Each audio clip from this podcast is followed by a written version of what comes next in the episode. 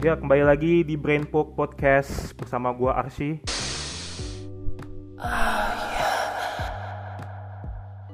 Pada episode 2 ini gua enggak sendiri. Gua ditemani oleh seorang teman gua yang merupakan member The Butch Brotherhood, yaitu Ridwan Taufik. Sapa dulu dong Ridwan. Halo pendengar Brainpoke Podcast ya? Iya. BTW gue juga member Butch ya. Kok gue nggak merasa ya? Ya udahlah ya. Okay. Kali ini gue akan membahas topik yang bisa dibilang santai-santai serius, ya nggak sih? Santai-santai. Jadi kali ini gue akan membahas tema utamanya adalah economy above healthiness ya. Sebelumnya gue pengen nanya dulu nih ke Ridwan, kabarnya gimana nih Ridwan? Baiklah. Baik, sehat lah ya. Okay. Jadi selama new normal nih lu udah ngelakuin apa nih di luar? Apa ya, new normal gue belum sempat keluar sih sampai sekarang. Belum sempat keluar kan ya? Ya kan gue udah libur kuliah juga kan. Jadi ya nggak ada urgen lah untuk keluar gitu. Jadi lu tuh nggak merasa gue udah libur, yuk main-main ke pantai yuk gitu? Nggak ada pikiran kayak gitu ya? Nggak ada ya. Jadi nggak ada pikiran kayak pengen ke pantai, pengen nongkrong-nongkrong bareng di kafe gitu, nggak ada ya? Nggak ada. Alasannya kenapa tuh? Kan udah new normal. Iya betul, karena saya adalah netizen yang baik, netizen dan warga negara yang baik. Oh begitu. Jadi, ya. Peraturan pemerintah. Tapi kalau misalkan lu udah keluar rumah nih ya Wan ya, terus lu udah ngikutin protokol kesehatan pakai masker, ya, apakah udah pasti lu nggak akan terjangkit COVID? Misalkan kita udah pakai masker gitu ya? Iya betul. Udah pakai masker, belum tentu lah aja. Iya belum tentu kan? Iya. Apalagi nggak pakai masker, bener nggak? Bener. Apalagi udah berkumpul, terus nggak pakai masker, ya kan? Terus udah kayak nganggep virus tuh udah hilang ya dari muka bumi ya. Itu sih masalahnya ya. Menurut lu gimana Wan, orang kayak begitu? Pantasnya diapain ya? Wah, menurut gua sih orang kayak gitu sih, sebenarnya pantasnya disuruh keluar negeri aja lah gitu. Disuruh keluar negeri ya, mending yang disuruh perang di Iran gitu ya, di Syria gitu ya, di negara konflik ya. Iya di negara konflik. Di Indonesia udah nggak takut mati men, berarti di Iran udah apalagi nggak bakal takut mati, iya nggak sih? Betul. Ya kan? Terus yang Islam juga kita kirim saja ke jalur Gaza. Iya betul juga, ya kan? Apa virus aja yang nggak kelihatan berani, apalagi tembakan yang kelihatan, iya nggak? Iya bener juga sih. Tapi gini nih, gue bakal flashback ya ke kasusnya. Kalau pendengar pada tahu nih kasusnya Indira Kalista yang meremehkan meremehkan protokol kesehatan ya Ridwan ya. Oke. Nah, yang di podcast Gritte Agatha ya. Ya pokoknya kita flashback aja ya, kan si Indira itu dia nganggap dirinya tuh introvert ya. Oke, ini Autap yang ngomong. Jadi kita tuh jadi kita itu pasangan introvert gitu kan katanya Ewan ya. Iya. Nah, gue lucunya gini, si Autap ngomong kami ini introvert, tapi kontennya itu nggak sesuai apa yang diomongin, bro gitu loh. Lu tau kan? Ya kita flashback lagi aja Wan ya ke penutupan McDonald's Harina ya. Itu kan ya ampun, itu lagi PSBB loh, jelas belum new normal kan? Wan, halo. Iya kan? Itu masih PSBB. Iya, dan itu mereka berkumpul-kumpul orang banyak kan? Bener. Nah, Indira Kalista juga ada di situ. Ya ampun, lucu aja sih menurut gua. Kayak gimana? Ya, tapi kan ini alasannya kan katanya ini. Oh iya, kita punya memori di sana. Jadi kita pengen ibaratnya calling back lagi lah memori di Sarinah itu. Jadi gini ya, oke, bentar dulu Wan ya. Gue bakal nge-search dulu di Google apa pengertian dari introvert itu ya. Oke. Jadi ya Ridwan, pendengar juga nih, gue lagi ngomong sama pendengar gue juga. Introvert adalah satu dari 3 macam kepribadian ya. Jadi jadi gue langsung aja deh ya, introvert. Ciri-ciri orang introvert tuh adalah kepribadian yang cenderung menyimpan perasaan sendiri. Anjir, the fuck. terlihat pendiam atau menarik diri ketika berada di tengah-tengah sekumpulan orang yang tidak mereka kenal baik. Nah, ini udah ada nih, kalian bisa baca nih ya pendengar di hellosehat.com, Hidup Sehat Psikologi ya, tentang kepribadian introvert artikelnya. Itu ini dikasih tahu ciri-ciri orang introvert itu terlihat pendiam atau menarik diri ketika berada di tengah-tengah sekumpulan orang. Nah, gini loh, gak kasus ya. Gak nyaman. Ya istilahnya lu dari SD, SMP, SMA pasti ada kan orang pendiam. Pasti ada. Nah, ciri-cirinya itu termasuk banget kan orang introvert. Oh iya. Jelas kan, pendiam gitu. Jadi menurut gua zaman sekarang itu ini ya, demi sebuah konten, demi sebuah duit, AdSense, dia ya sengaja kayak gitu buat kayak begitu. Iya enggak sih? Iya, benar sih. Iya. Jadi menurut gua tuh zaman sekarang hidup tuh enggak perlu susah-susah lah. Lu apa buat sesuatu yang viral ya. Jadi ini caranya ya, cara-cara supaya kalian pengen terkenal gampang ya. Pertama, kalian buat heboh satu negeri nih. Buat kayak kasusnya Audrey, tahu nggak? Audrey yang dulu dibully ya kan? Itu buat kasusnya kan akhirnya satu Indonesia viral kan? Iya. Oh, justice for Audrey gitu. Iya, justice for Audrey gini bla bla bla. Sampai orang-orang pada kepo kan Audrey apa sih Instagramnya? Nah, akhirnya Audrey buat Instagram tuan.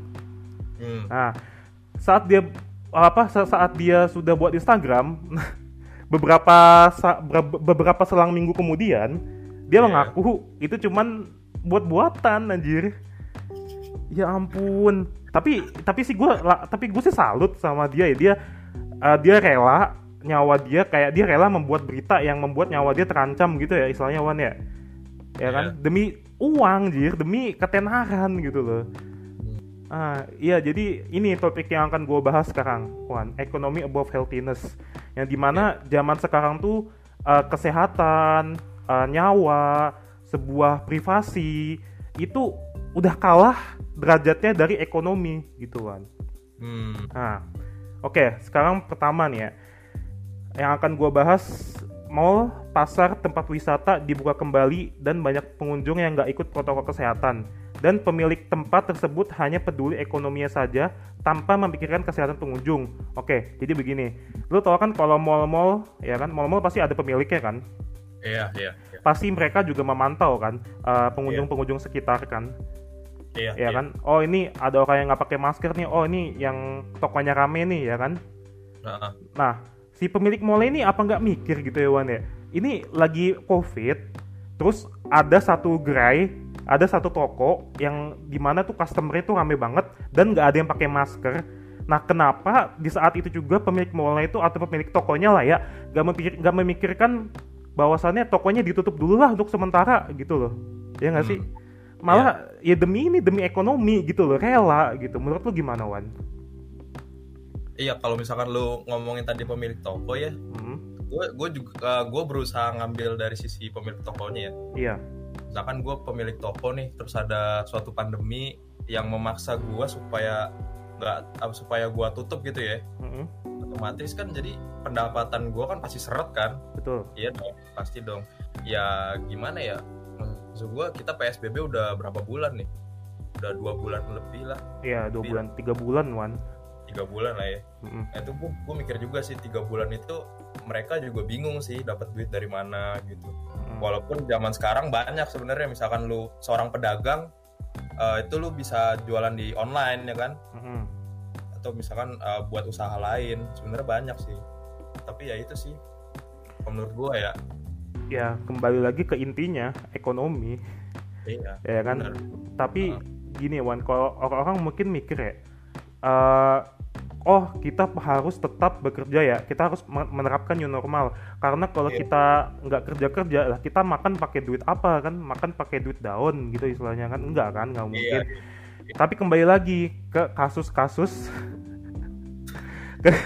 ke kasus-kasus orang berkumpul sengaja ya apa kayak demi, maksudnya gini Wan, demi sebuah baju lebaran yang baru mereka rela berkumpul itu kan kebutuhan tersier ya, kebutuhan yang kayak sederajat sama kayak oh gue pengen beli mobil nih biar gue merasa diri gue tuh cakep lah gitu kan istilahnya kan. Nah itu mereka rela untuk kebutuhan tersier, mereka ya udah beramai-ramai gitu tanpa mengikuti protokol kesehatan gitu loh. Itu parah sih menurut gue sih, Wan. Iya, jadi menurut gue sih ya gimana ya, lucu aja sih. Kok bisa mereka nggak tahu gitu dampak kesehatan COVID itu, mereka pikir tuh apa gitu loh, kesehatan apa penyakit COVID itu mereka tuh apa gitu loh, Wan. Apa mereka nggak pernah nonton TV atau lihat internet gitu ya? Mungkin mereka ngeliat TV itu cuma sesuatu hal yang di setting. Iya. Ini gimana? Di zaman pandemi kan kalau gue lihat mah beritanya covid doang kayaknya. Iya, justru itu.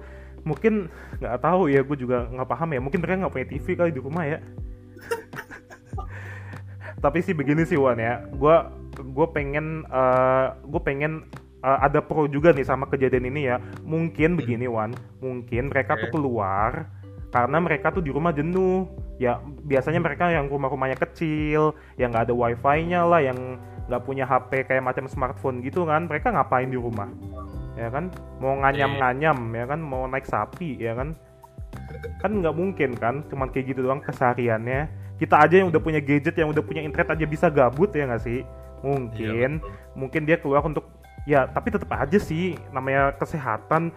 Kalau menurut gue sih gini, Wan ya, kita nggak bisa kayak nggak peduli biarin mereka mau keluar kek, mau mereka kena covid kek, nggak peduli. Sebenarnya kita nggak bisa mikir kayak begitu, Wan, karena kalau mereka terjangkit pada suatu saat nanti kita sudah memulai new normal ya kan, chance kita bakal kena covid itu bakal tinggi karena mereka gitu loh. Iya sih, benar ya kan. Coba nih gue ambil contoh satu nih ya. Lo misalkan lagi ke warung, lo lagi ke warteg ya. Nah, ibu-ibu warteg itu termasuk orang yang melanggar PSBB waktu itu, yang beli baju lebaran misalkan ya, Wan ya. Nah, kan pasti ibu-ibu warteg itu nggak mungkin dong tangannya di kantong aja kan, nggak mungkin dong. Pasti dia nyentuh meja, nyentuh gagang pintu, nyentuh piring. Nah, lu makan di situ, lu nyentuh meja aja tuh udah bisa ketularan gitu. Nah, kayak gitu makanya kita nggak bisa kayak ya udahlah biarin aja, nggak bisa begitu. Kecuali ini penyakit kayak apa ya, penyakit yang nggak bisa menular, boleh lah ya nggak sih, Wan? Iya. Karena ini virus ya, virus tuh setahu gue tuh nggak bisa mati, beda sama bakteri gitu. Iya. Dia cuma bisa pindah doang. Dan menurut gue tuh orang Indonesia tuh apa ya, agak-agak nyebutnya apa ya, agak-agak hipokrit kali ya. Maksudnya dia misalkan seorang pedagang gitu, dia kan otomatis nggak mau kena covid kan, tapi dia tetap rajin dagang, terus nggak ngikutin protokol kesehatan, terus pas dites juga nggak mau, tapi dia tetap nggak mau kena covid kan. Maksud gue ya brengsek aja gitu, brengsek dan selfish bastard sih gitu menurut gue. Selfish banget. Jadi ya udah, gue merasa sehat, gue nggak pusing, gue nggak demam, nggak batuk ya. Walaupun dia batuk ya udah cuma batuk biasa gitu loh. Iya. Ya kan. Itu biasanya maaf ya. Ini karena podcast Brainpoke ya. Ini explicit content nanti ya. Mungkin gue akan all out aja. Orang kayak gitu tuh otaknya degradasi bangsat kayak gitu. Degradasi. Pendek. Jadi lu nggak lihat sisi positif sama sisi negatif dari covid ini gitu loh. Paham nggak maksud gue, Wan?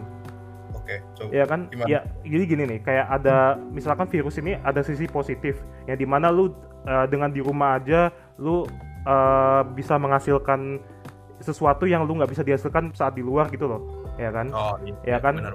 Nah, mata pencarian baru lah. Mata pencarian baru, betul. Nah, pas orang kayak begitu ada di rumah, mereka ngapain? Mereka gabut aja gitu, nggak memikir ngapain kayak yang bisa menghasilkan, tapi di rumah aja apa kayak buat gerai terus. Kan ada Gojek tuh, ada Grab gitu ya. Ya kan, nah itu pasar online kan bisa gitu loh, ya nggak sih, Wan? Udah ada teknologi gitu loh maksudnya. Kayak sekarang udah ada pasar Mitra Tani gitu loh. Nah terus pedagang-pedagang tuh gabung di sana lah gitu. Nah itu kan bagus kayak gitu ya. Nah mereka cuma mikir ya udahlah gabut, nggak ada kerjaan, kalau di rumah penghasilan nurun. Nah itu udah kayak begitu udah nggak bisa mikir maju lagi gitu loh. Iya. Nah sisi negatifnya tuh apa ya, tadi itu sih. sisi negatifnya. Lu nggak mematuhi protokol kesehatan ya otomatis lu bakal terdampak, ya kan? Sadar tapi, secara tidak sadar. Ya, udah. Ya udah, lanjut gimana?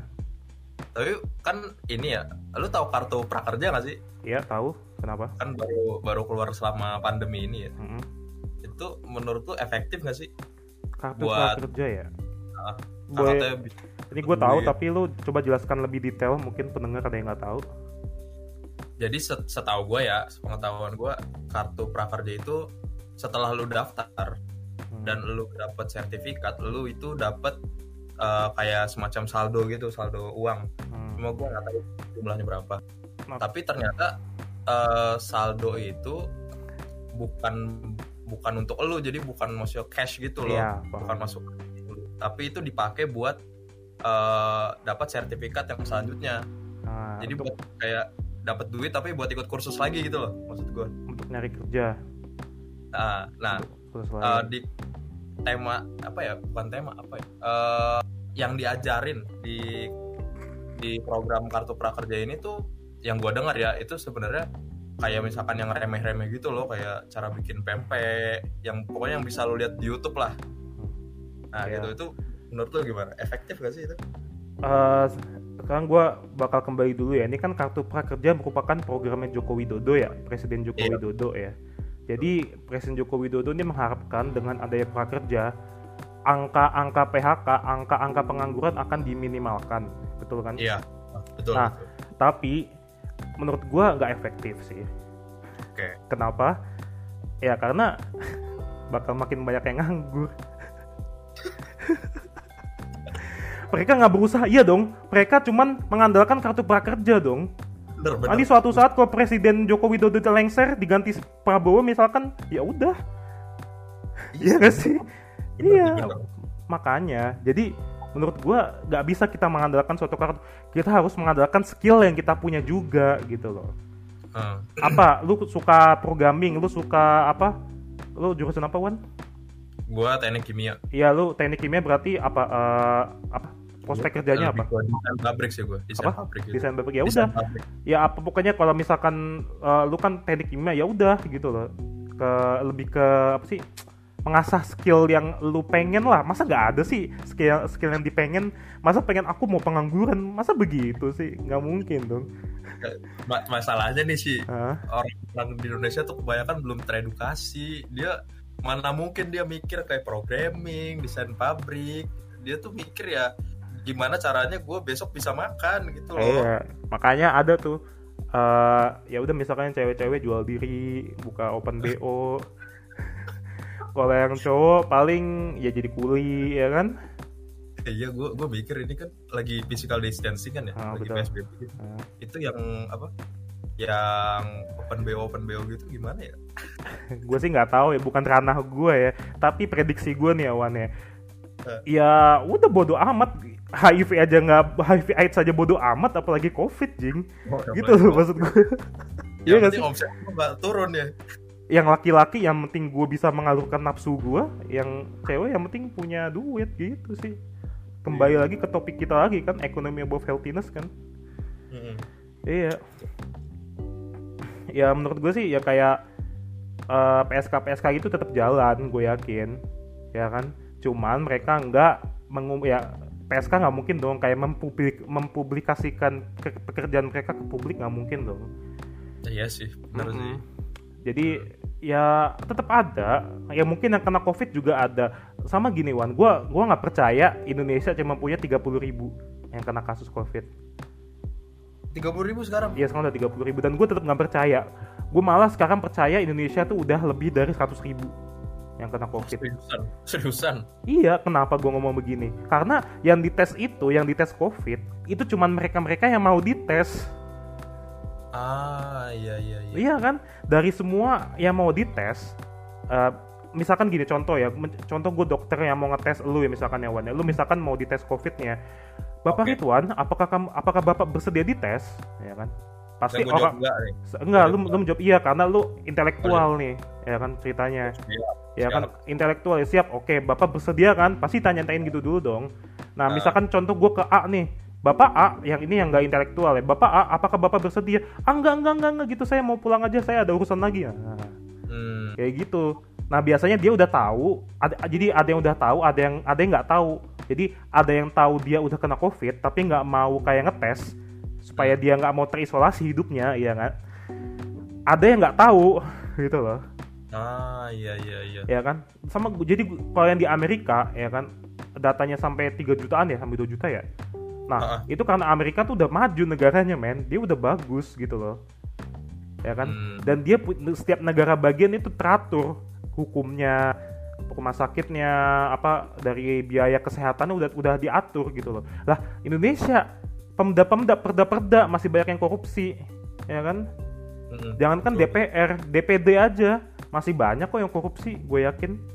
Ya kemarin kan? Gue lihat sumpah di TV ada ini loh apa? Berita kepala desa kan dia dapat kayak sumbangan apa bantuan buat apa warga-warga yang kurang mampu kan selama COVID kan. Ah, dia dapat bantuan. Itu dikorupsi, men. Iya, dikorupsi. Ya, gila. Ya sebenarnya kita nggak bisa, ya kita mau menyalahkan ya gimana gitu loh. Mungkin si Kades ini punya tujuan tertentu kan. Kenapa dia korupsi? Ya mungkin ini sesuatu yang negatif ya, sesuatu yang tercela ya, Wan ya. Tapi ada maksud lain, mungkin dia ya tidak ada sih. Enggak, mungkin dia juga hidupnya lagi susah. Oh iya benar, lagi susah hidupnya. Ya. Karena gue yakin selama COVID ini kalau susah nggak usah jadi kepala desa dong. Jadi rakyat biasa aja dong. Kan digaji. Tapi gue yakin dari golongan atas sampai bawah tuh semuanya kena imbas dari COVID inilah. Yang bawah nggak bisa dapat gaji, terus nggak bisa buat makan juga, yang atas nggak bisa gaji karyawan-karyawannya, jadi ya semuanya kena sih. Tuh, kena semua. Nah, jadi gini, kembali ke topik awal lagi ya. Jadi menurut gua gimana? Ada yang mau join nih kayaknya nih. Siapa? Si Rapip. Ya udah boleh. Ini oke, bakal dipotong dulu podcastnya. Kita kedatangan orang lagi nih. Temen gue, salah satu temen gue dari The Butch, belum gue suruh anjing. Udah nimbrung aja. Jadi aduh gue ngomong apa lupa jadinya. Ya udah gini deh, ini temen gue namanya Raffi Izzuddin. Boleh dong sapa? Iya. Jadi suara lo, Pip, kurang gede. Iya, oke. Oke, sip. Ini Rafif, ini kita potong dulu ya, kita skip dulu omongannya tadi Wan ya mungkin ya. Kita ke Rafif dulu ya. Rafif, gimana kabarnya sekarang nih? New normal, udah keluar kemana aja? Baik, udah keluar kemana aja, Pip? Kemarin gue keluar terjauh ke pom bensin. Apa? Terjauh ke pom bensin? Pom bensin. Terus di pom bensin udah nyentuh-nyentuh apa? Nyentuh-nyentuh duit sih. Nyentuh-nyentuh duit, oh. Terus di pom bensin lu pasti ngeliat dong orang-orang sekitar. Iyalah. Ya, ada yang pakai masker nggak? Maksudnya ada yang nggak pakai masker nggak? Buat yang nggak pakai, udah. Gimana, Rafif? Pakai semua. Agak putus-putus suaranya. Halo? Ya halo. Gimana? Diperjelas lagi? Jadi, iya di pom bensin udah kemarin. Rapi sih. Ya, jadi pake di pom bensin rapi pakai semua ya. Nah, tadi gue ngebahas ini, Pip. Ngebahas sekarang kan kalau di tempat-tempat wisata ya kan udah dibuka lagi kan ya, Pip ya. Betul. Ya, tempat-tempat wisata, mall, pasar. Nah, pengunjung di sana udah berpikir bahwasannya new normal sudah diterapkan, virus corona tuh udah hilang. Lu berpikir begitu nggak? Nggak. Nah, kenapa gue bilang begitu? Karena coba lu lihat di kafe, lihat di tempat wisata. Terakhir sih gue lihat di berita ya, di pantai apa gitu gue lupa. Itu pengunjung-pengunjungnya udah pada kayak normal biasa, jir. Mengumpul-ngumpul, main pasir gitu-gitu. Nggak pakai masker lagi. Menurut lu gimana, Pip? Menurut gue, yang gue lihat sih, sebenarnya boleh-boleh aja. Sistem new normal tuh ngelakuin hal normal gitu. Protokol social distancing lah. Nah, menurut gua terus masih ngumpul, itu kan udah berarti kan udah tokohnya. Agak putus-putus sih. Putus-putus. Halo, udah? Iya. Jadi intinya mungkin ya diomongin Khafif, gue pertegas lagi mungkin ya, nggak tahu ya. Jadi mungkin Khafif setuju new normal kayak kumpul-kumpul gitu ya, Pep ya? Halo? Nggak setuju gue nggak setuju bro. Enggak, ya tadi kan bilang setuju anjing. Gimana sih? Iya, lu bilang setuju kalau ngikutin protokol kesehatan gitu kan intinya. Oh iya. Iya, tapi apakah? Iya, karena putus-putus bangsat tadi lu suara aja.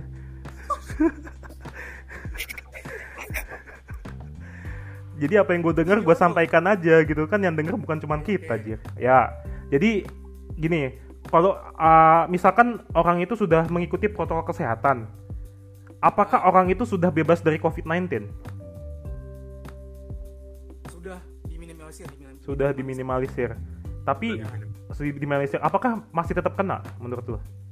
Bisa aja bro. Bisa aja. Jadi menurut lo new normal tuh gimana? Normal, sistem yang bagus sih, bagus. Sistem yang bagus. Tapi cuma meminimalisir doang. Gitu. Minimalisir. Jadi gini, kalau ekonomi oke lah, nggak apa-apa ya. Demi dapat duit. Nah, tempat wisata, mall itu buat apa? Ya, nggak. Kalau mall kan buat belanja-belanja yang keuntungan di seller ya. Tempat wisata deh. Betul. Buat apa?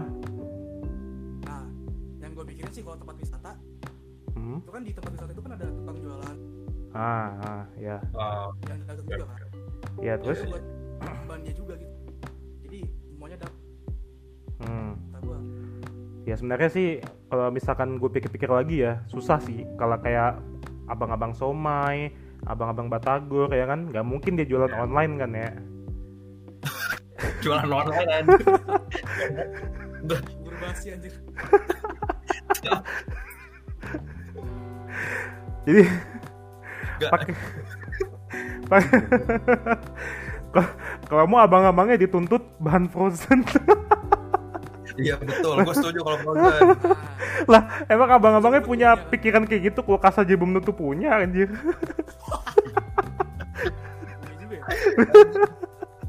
Nah, itulah.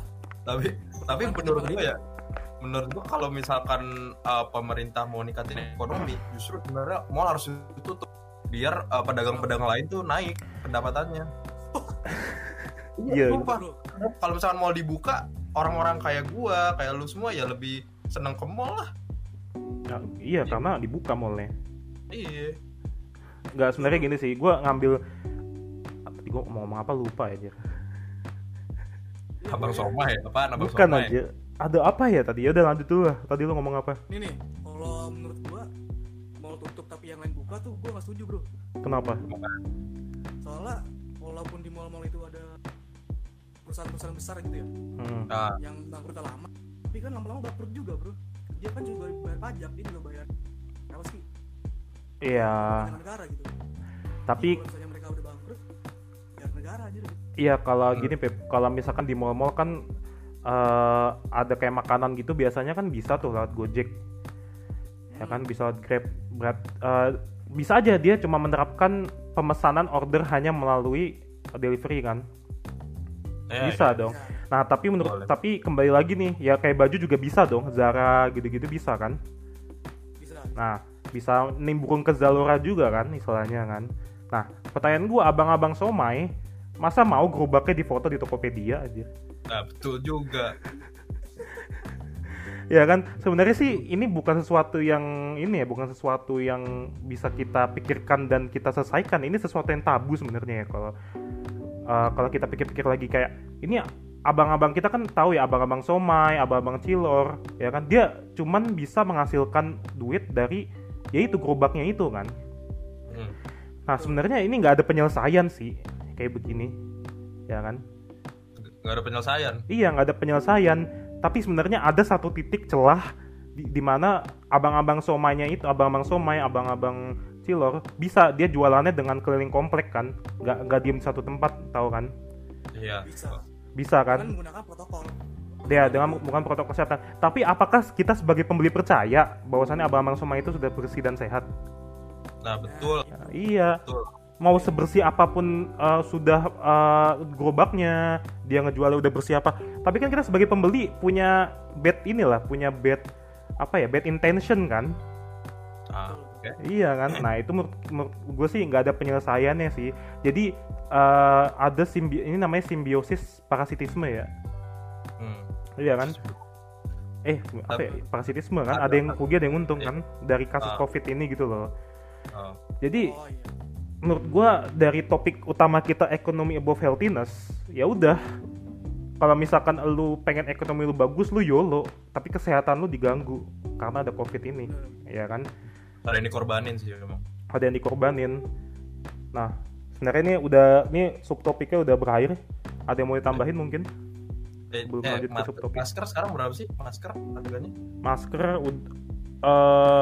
kalau lu tanya masker yang hypebeast itu 200.000. What the fuck? Gue kan nanya hypebeast anjir. Masker kaos biasa paling yang bocah yang school gitu. Paling ya 3.000 lah. 3.000 itu dipakai sehari doang apa gimana? Dipakai sehari ya pasti. 3 hari. Iya, gua kalau jadi tukang sayur, tukang somai, tukang batagor, gua beli masker juga mikir sebenarnya sih. Iya. Maskernya pakai sama dalam istrinya. Oke. Lanjut. Ya, bener dong kalau mau murah gitu dong. Ya kan? Kalau enggak lu sebagai abang-abang somai ya lu YOLO, ekonomi above healthiness. Iya, tapi enggak gitu juga dong. Ya pakai apa dong? Pakai apa dong? Emang bisa dia buat masker sendiri. Ya kalau bisa bagus, kalau enggak bisa. Enggak kan enggak harus celana dalam, maksudnya bisa pakai BH. Baik. Parah. Ya udah, jadi menurut lu gimana Wan supaya abang-abang somai ini lebih sehat dan ekonomi juga tetap jalan? Ada enggak penyelesaiannya? Atau Rafif gimana? Ya? Sebenarnya pemerintah bagiin masker gratis gitu nggak sih? Iya benar, tapi kan nggak mungkin selalu ngestok kan per daily gitu loh, nggak mungkin kan? Iya benar sih. Iya kan, pemerintah juga punya dana untuk yang lain-lain, belum mindahin ibu kota.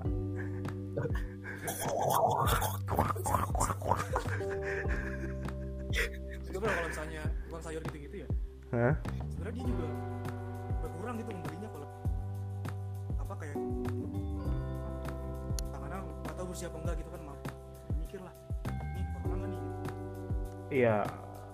Kalau misalnya gitu mendingan kalau bisa buat apa kebersihan penjualan tetap laku. Kalau kata gue sih solusinya tuh dia itu praktek di apa praktek jualan gitu, jadi dia praktek apa maksudnya dengar gue dulu. Oke.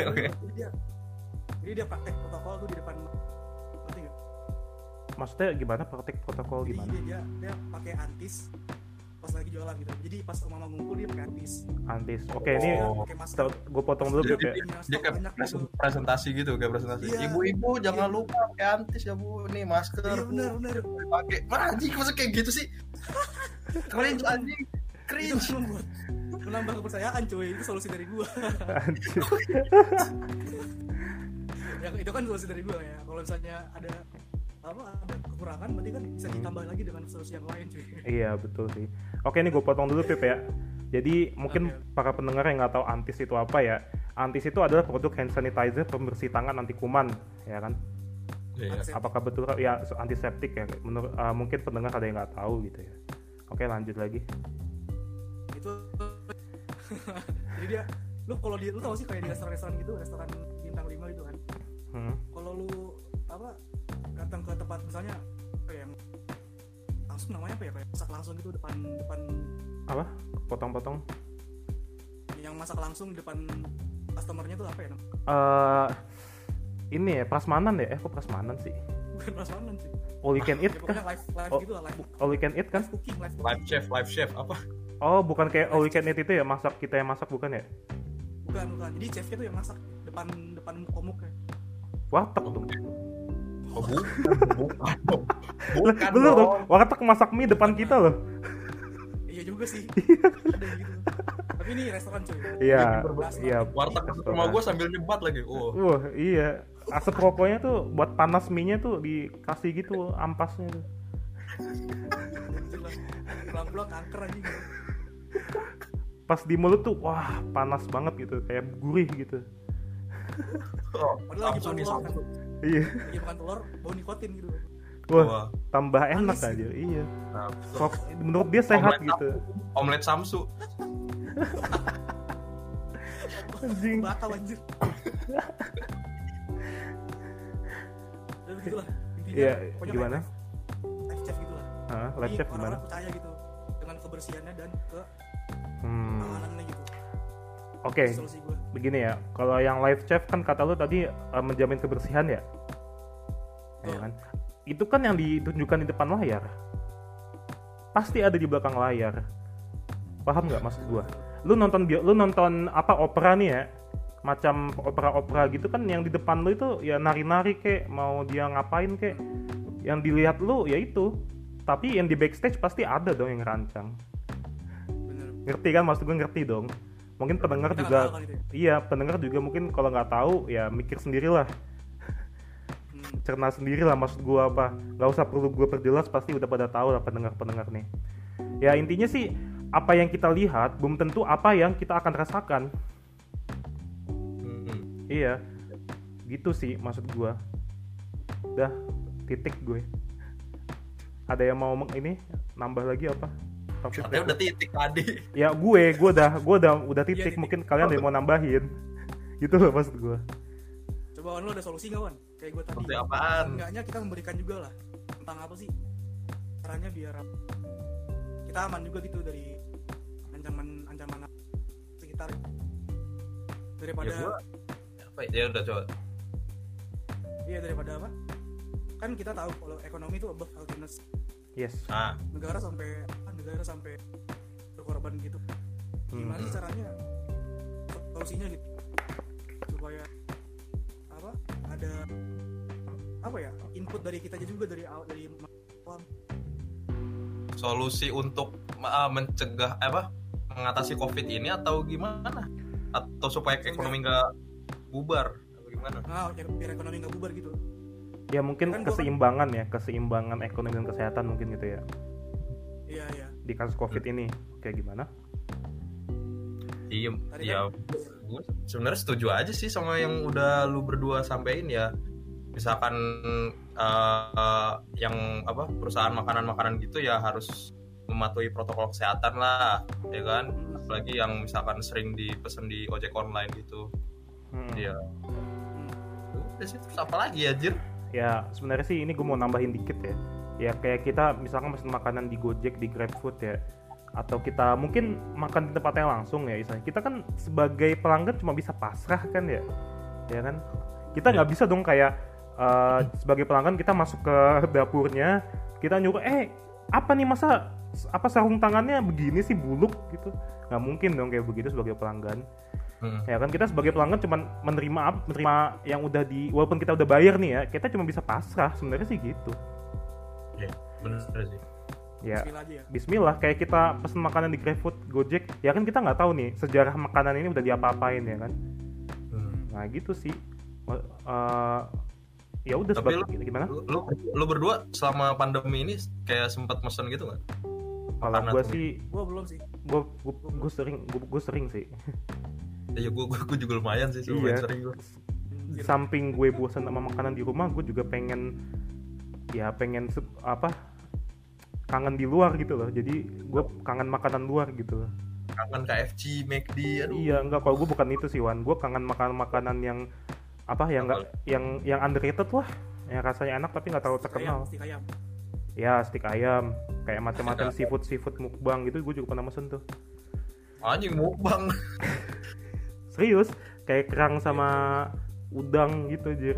Gue mesen di restoran seafood terdekat gue gitu. Oh. Yang cuma 3.000 ongkirnya, grabnya. Kasih tahu dong restoran berkat tuh apa? Hah, restoran apa? Gimana? Restoran berkat. Berkat. Iya, yang lu oh, warteg berkah. Warteg berkah. Ya, jadi bukan warteg ke warkop sih ya. Warkop. Jadi warkop berkah itu sejarahnya ya, gua tahu warkop berkah itu awalnya warkop cuma biasa, kayak warteg seperti biasa gitu loh. Warkop kayak biasa gimana sih? Kursi panjang ya kan, terus meja depannya abang-abang, terus ada masakannya gitu-gitu kan, ada sate lah. Nah, warteg berkah yang sekarang, warkop berkah yang sekarang itu udah kayak macam kafe. Anjay. Iya, dan harganya pun fantastis, nggak kayak warkop lagi. Berkah itu yang dekat rumah Adam ya, yang dekat ya, rumah Adam. Kalau ya rumah Adam, jadi Adam itu teman kita ya, mungkin pendengar nggak tahu, ya mungkin nggak tahu lah ya. Jadi ini wakaf berkah nih ya, wakaf berkah itu pasti kalian kalau tinggal di Jakarta Selatan, tapi nggak tahu ya kalau Jakarta Pusat, Barat, Timur ada nggak sih kayak gitu wakaf berkah ya? Kalau yang wakaf yang modern gitu? Enggak, jangan modern, berkah aja deh, ada nggak sih? Berkah. Lu tahu berkah itu nggak, berkah yang dulu nggak? Pelang yang warna merah. Ah, di mana? Di mana? Apa? Berkah. Yang pelangnya warna merah, di mana? Iya, kan logonya kan warna merah. Iya tahu, yang di turunan itu kan.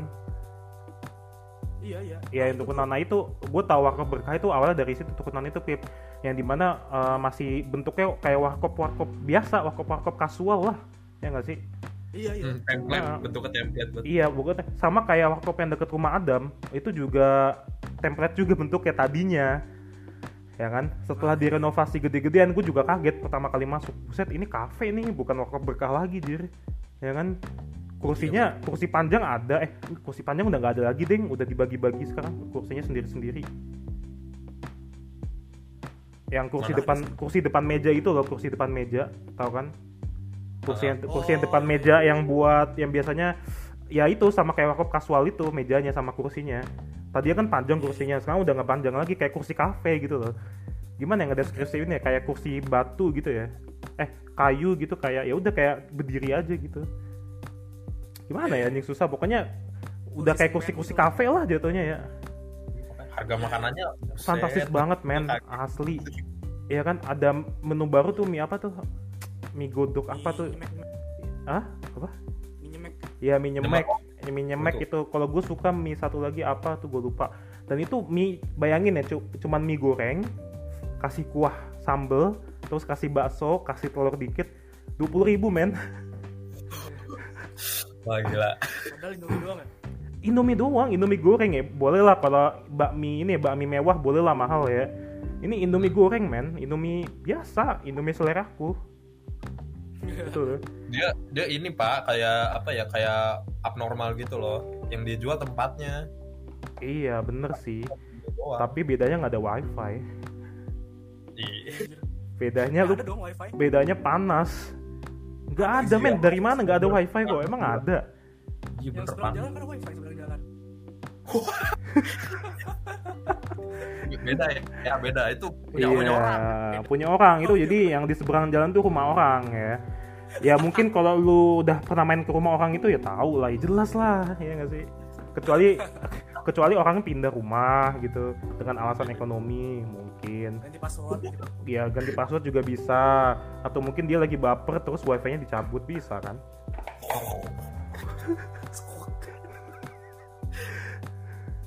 Ya intinya sih dari topik ini sih, ini masih subtopik 1 loh, gue belum berubah subtopik yang kedua loh. Ya intinya sih protokol kesehatan kita setuju ya, kita setuju new normal asal ada protokol kesehatan diikutin ya kan. Betul. Nah dan kita tidak setuju sekali ya kan, mungkin Bapak Jokowi ngedengar podcast ini mungkin ya, yang dimana nggak mungkin ya, nggak tahu, mungkin lah harusnya ya. Mungkin. Nah dan kami tidak setuju kalau yang nggak mengikuti protokol kesehatan itu dibolehkan ikutnya normal, betul kan? Betul. Nah, betul. Oke, gitu aja.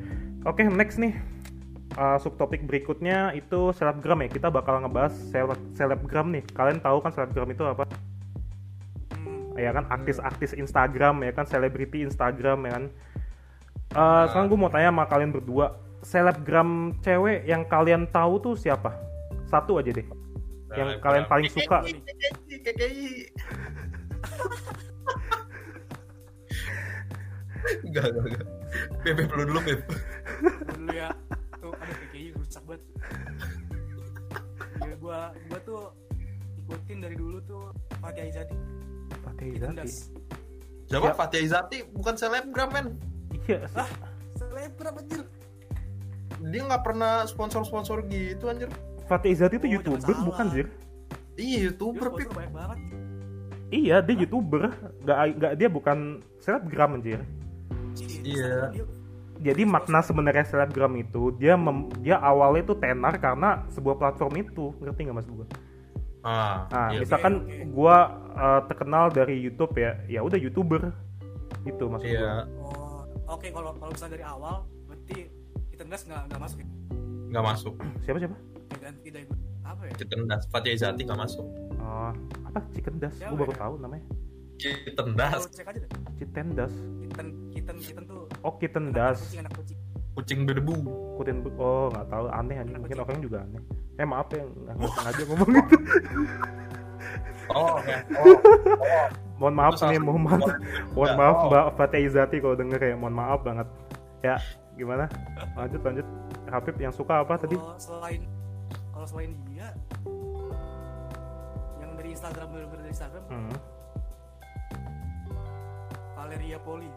Valerie Poli. Di deskripsiin dong apa yang lu suka dari dia. Halo. Iya, lu suka dari si siapa tadi? Valerie Poli itu dari mananya?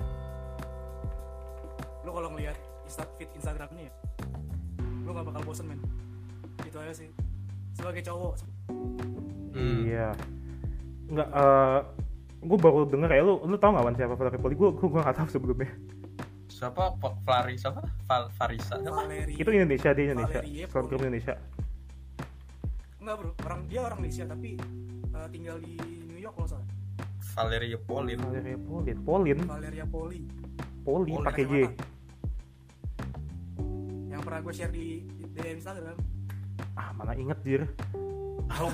Banyak kan pak? Iya jir, ya Valerie Pola. Nanti deh. Gue nggak bisa lihat nih. Ya, gini deh, ya udah mau siapa kek, KKI kek. Apa yang lu suka dari Valerie Poli deh? Kenapa lu suka sama dia? Soalnya gue terhibur men, dari kayak tadi gue bilang, lu kalau nge-scroll DM, nge-scroll feed-nya dia, dari atas sampai bawah tuh gak bakal bosen. Kontennya apa kontennya? Kontennya muka dia. Muka dia kan. Oke. Terus dia pernah buka-buka juga nggak?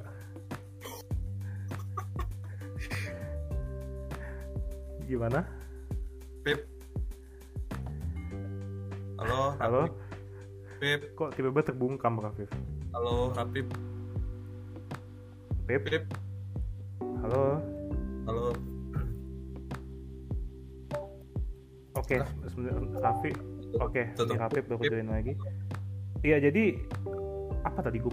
Ya, Valerie Poli menurut lu gimana? Apa sih kok itu sih dia? Ya, Valerie Poli pernah buka-bukaan enggak? Valerie Polyakov ya namanya ya? Siapa sih? Putus. Iya, Valerie Polyakov ya namanya ya? Pakai kacamata. Saha sih ya maksud. Valerie Poly. Ya udah oke. Siapa kayak enggak peduli gue. Nanti aja dah. Oke, Valerie Poly itu menurut lu oke, di samping tadi mukanya terhibur membuat lu terhibur. Ya kan, apakah dia juga pernah membuka-buka auratnya? Kalau aurat? Pernah dong. Se-Islam banget kan nih, Islam banget. Rambut. Dia pakai kerudung enggak? Enggak. Ya udah buka-bukaan udah. Loh, iya dong. Sekarang gini, selebgram mana yang enggak bahkan Pevita Pierce juga buka-bukaan loh. Iya enggak sih? Iya. Mau setenar apapun lu nggak pakai kerudung ya udah pasti buka-bukaan gitu sih. Oke. Ada yang mau nambahin? Mungkin Raffi mau nambahin apa tentang Valerie ini? Dia jago nyanyi. Kalau tahu dia jago nyanyi, pernah kenalan. Dia ngepost nyanyi juga. Oh, pernah ngepost. Dia nyanyi. Apakah termasuk apakah ada apakah ada lip sync apa tuh autotune lu percaya nggak ya. Gimana dia live gitu dia live nyanyi live nyanyi. Bagus deh Kalau misalkan dia nge-post pasti ada autotune-nya tuh. Pasti tuh. Pasti ada apa tuh tadi gue bilang? Lip-sync sedikit lah.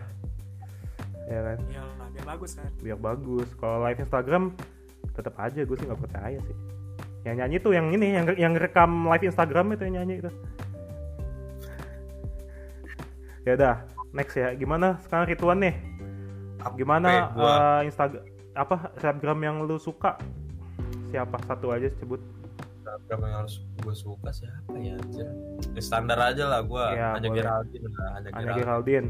Apa yang lu suka dari Anya Geraldine? Wah, Anya Geraldine. Kayak nggak perlu dijelasin kalau Anya Geraldine. Nggak perlu dijelaskan ya. Memang Anya Geraldine tuh siapa sih? Tapi gue nggak follow sebenarnya sih. Gue nggak follow. Ada lagi nih Anastasia Kosasih namanya. Lu tahu nggak? Anastasia Kosasih siapa tuh? Nah, gue suka deh. Gila. Just goddamn hard, you know. Terhibur kan? Lu terhibur kan? Terhibur. Oke. Terus lu siapa tadi? Anya Geraldine udah pasti terhibur juga. Wah, Anya Geraldine udah pasti lah. Udah pasti. Ya, hampir semua teman gue kayak follow Anya Geraldine. Dan lu pernah mikir nggak ya? Ah, gue juga kagak sih. Gue kagak. Oh, iya. Ya udah. Lu dari selebgram apa tadi siapa namanya Anastasia Kosasih, lu pernah punya pemikiran nggak gue pengen lihat dia bugil, pernah nggak kayak gitu? Tadi pernah ada terapi kayak gitu dia anjir. Bila banget orang gue. Yang enggak, lu pernah nggak?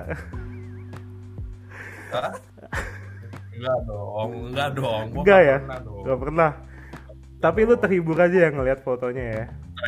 Nah, kalau misalkan si Anastasia Kosasih ini tepos, ya kan, terus dia ya udah kayak nggak menghibur sama sekali, tahu lah maksud gue. Apakah lu pasti pengen tetap ngelihat?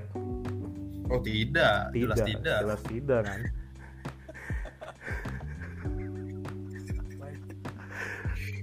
Begitu pula Anya Geraldine ya. Iya betul. Iya. Dan kenapa Anya Geraldine terkenal? Menurut gue? Terkenalnya dari mana? Kok bisa dia tiba-tiba muncul di muka bumi terkenal? Anya Geraldine pertama terkenal gara-gara ini ya, Ge, yang apa? Yang dia buka-bukaan gitu di sama pacarnya pas liburan. Udah ketahuan kan? Iya kan? Bahkan seorang Ridwan aja yang nggak follow tahu. Gue nggak tahu. Bohong. Serius gue nggak tahu loh. Gue tahu. Lu pikir gue tahu Anya Geraldine tahu dari mana? Tretan Muslim anjir. Oh. MLI yang suka ngejokes Anya Geraldine, gue nggak tahu siapa Anya Geraldine itu awalnya. Saya. Nah, oke, lanjut lagi ya. Jadi sekarang gue ya, gue selebgram yang gue suka, lu tau kan iklan kayak macam Tinder tuh yang di YouTube, tau kan? Yang cewek apa sih ya gimana ya? Yang cewek rambut hitam. Terus dia lagi ngobrol sama pacarnya di HP. Tau gak lo? Iya HP. Ya pokoknya ini iklan di YouTube. Apa sih namanya ya? Nama aplikasinya apa? Pokoknya dia WeChat. Ya. Oh, gua gak tau iklan WeChat ya. Karena gue sering nonton YouTube. Tiap gue nonton YouTube iklannya selalu itu. Sering banget. Akhirnya gue kepo kan siapa selebgramnya. Nah, namanya Berliana Lovely namanya. Berliana Lovely tahu. Gue pernah dengerin. Iya. Gue tahu itu juga. Nah, dia pokoknya setelah iklan micet itu ya, atau mungkin nggak tahu ya, gue taunya dari micet itu juga ya. Gue nggak tahu dia sebelum iklan micet itu dia udah tenar atau belum, gue nggak tahu ya. Pokoknya yang gue tahu sekarang itu dia udah main sama orang-orang terkenal lah yang di Indonesia ini, gitu loh. Nah orang-orang kenapa suka sama dia ya karena dia suka ngepost belahan-belahan. Wow. Nah makanya gue bisa ambil topik ini karena karena intinya ya ekonomi above healthiness juga berpengaruh di sini. Tahu nggak kenapa? Nggak tahu kalian. Kenapa tuh dulu? Ya begini. Kenapa ekonomi above healthiness menyangkut dari materi topik selebgram ini ya? Karena ya lu rela buka-bukaan, lu rela aurat lu yang dimana yang lu harus ingin. Kalau sebagai lu sebagai cowok ya kan, kalau misalkan kita di dunia ini kita tinggal di dunia yang diputar balik 150 derajat, apakah lu mau menunjukkan jembut lu di Instagram? Iya nggak sih? Kalau misalkan dunia ini terbalik loh, jadi ibarat jembut itu kayak belahan dada gitu loh, belahan dia dada perempuan lah ya kan istilahnya. Apakah lu mau nunjukin gitu? Enggak kan? Iya, kalau dunia diputar balikan 150 derajat yang dimana orang-orang tuh lebih tertarik ngeliat jembut daripada belahan dada. Jembut cowok loh, jembut cowok. Ya enggak, jadi gini, konteks gue begini Wan. Orang-orang sekarang cewek-cewek selebgram dia rela mengumbar auratnya sampai pakai BH doang lah, belahan dada di ini, malah ada yang sampai putihnya kelihatan dikit lah, gue pernah lihat tuh. Nah, dia rela kayak begitu demi uang yang dimana nyawa dia bakal terancam. Kenapa terancam? Dia pasti bakal nerima tuh DM-DM, komen-komen yang ngehina dirinya kan, open BO yuk, ngentot yuk, gitu-gitu kan. Ya kan, iya, atau enggak dia bakal dilacak lah sama orang-orang yang suka sangean tuh, dilacak alamatnya terus ditahu lah selanjutnya apa yang bakal terjadi. Itu pasti bakal terjadi gitu loh. Nah, orang-orang kayak begitu rela dia ngumbar-ngumbar auratnya. Oke, dengan ngumbar-ngumbar aurat, gue bakal menaikkan jumlah follower gue bakal menaikkan jumlah popularitas gue bakal menaikkan jumlah uang yang gue akan dapatkan, ya kan? Tapi sisi selanjutnya, sisi kedepannya, gimana ya? Kedepannya dia nggak mikir gitu loh. Mungkin dia udah mikir, udah mempersiapkan. Tapi kan yang namanya berhadapan dengan orang, nggak kayak berhadapan dengan robot kan? Lu paham gak maksud gue? Kayak misalkan kita main bola nih, kita main PES 2000 berapa lah, kita main PES atau FIFA kan ya, kita kan pasti tahu, oh buat expert nih kayak gimana, buat profesional gimana sih, buat reguler, amatir gitu tahu kan kalian, semi pro gitu udah tahu kan. Tapi kan kalau berhadapan dengan orang lain, kita kayak berasa main game online aja, kita kan nggak tahu apa yang akan dilakukan orang itu selanjutnya, ya kan? Kayak lu main ML, ya kan? Apakah setiap orang musuh lu tuh strateginya bakal sama terus sama musuh lu sebelumnya? Kan nggak mungkin kan. Nah, ibarat persepsi gue sama kayak begitu, ya kan? Selebgram udah buka-buka umbar-umbar aurat, apakah kedepannya, oh iya kalau misalkan gue dilecehin, gue langsung lapor polisi nih, ya kan?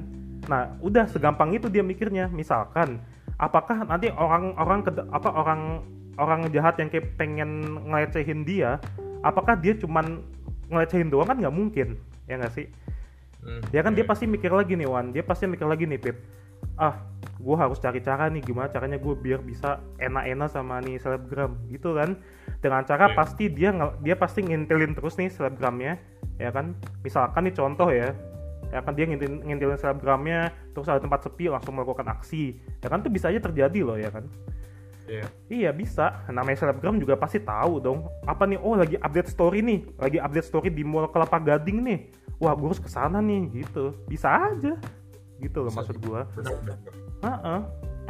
Apa sih yang gak mungkin gitu loh. Lu gimana Pip? Coba Pip. Iya, menurut lu gimana Pip? Sebenernya kalau diharapkan gue aja sih, cowok juga gimana? Tolong Pip, diulang lagi Pip, agak putus-putus. Kalau zaman sekarang gak cuma cewek doang, sebenernya cowok juga ada. Gimana tuh? Iya. Jadi gue pernah nge-scroll explore ya, Instagram, tiba-tiba ada binaragawan gitu kan. Iya betul. Tapi ini kok masih muda banget gitu, gue kira kan atlet muda gitu ya, atau atlet apa kayak boxing atau apa gitu. Taunya dia cuma selebgram doang. Betul. Terus ngotot anjir.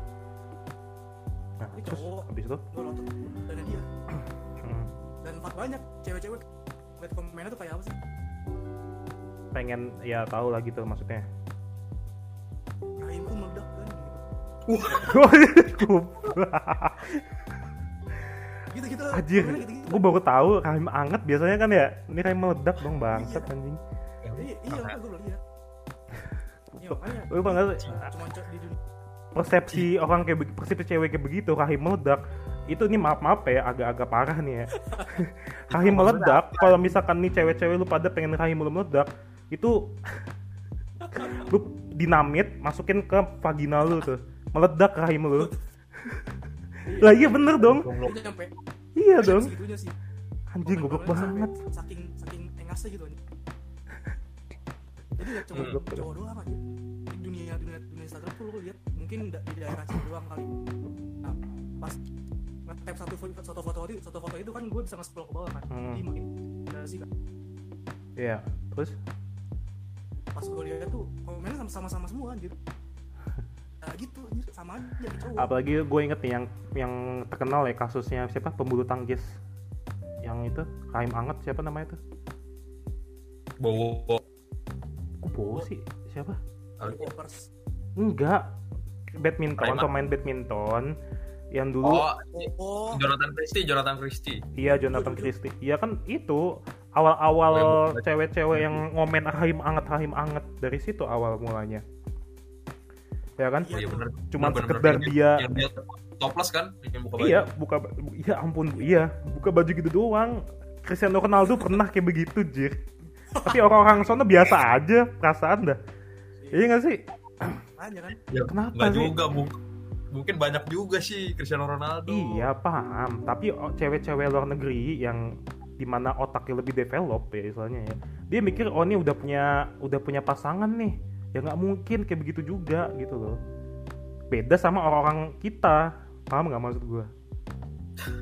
Iya kan dia lebih terhormat. Kalau misalkan cewek-cewek cewek-cewek luar negeri pengen nonton porno, ya udah dia suka yang di porno itu aja. Aktor cowok yang di porno itu. Gak ada yang nyampe lebay-lebay kayak begitu. Ya mungkin ada, cuman gak sampai menunjukkan gitu loh. Matanya banyak ya. Matanya banyak banget sih kayak gitu. Apa? Iya, matanya banyak banget kayak gitu. Yang itu sama Cristiano Ronaldo. Instagram itu. Bukan. Apa? Cristiano Ronaldo. Yang mana? Sorry. Selebgram. Oh. Selebgram itu. Iya, memang sih ya. Menurut gue sih kembali lagi ke role internet ya. Role internet kan kita gampangnya kita tuh freedom of expression ya. Ya kan? Kita bebas mengungkapkan apa yang ada di lubuk hati kita yang terdalam kita ekspresikan itu boleh-boleh aja hukumnya. Ya kan? Gak ada hukum sama sekali internet itu, tapi ada tuh kan yang apa sih yang dulu pernah ditunjukin, lu pernah nunjukin gua Beb yang rule 100 itu, rule of internet yang udah wajib. Oh, iya. Ya salah satunya adalah rule 34 itu kan.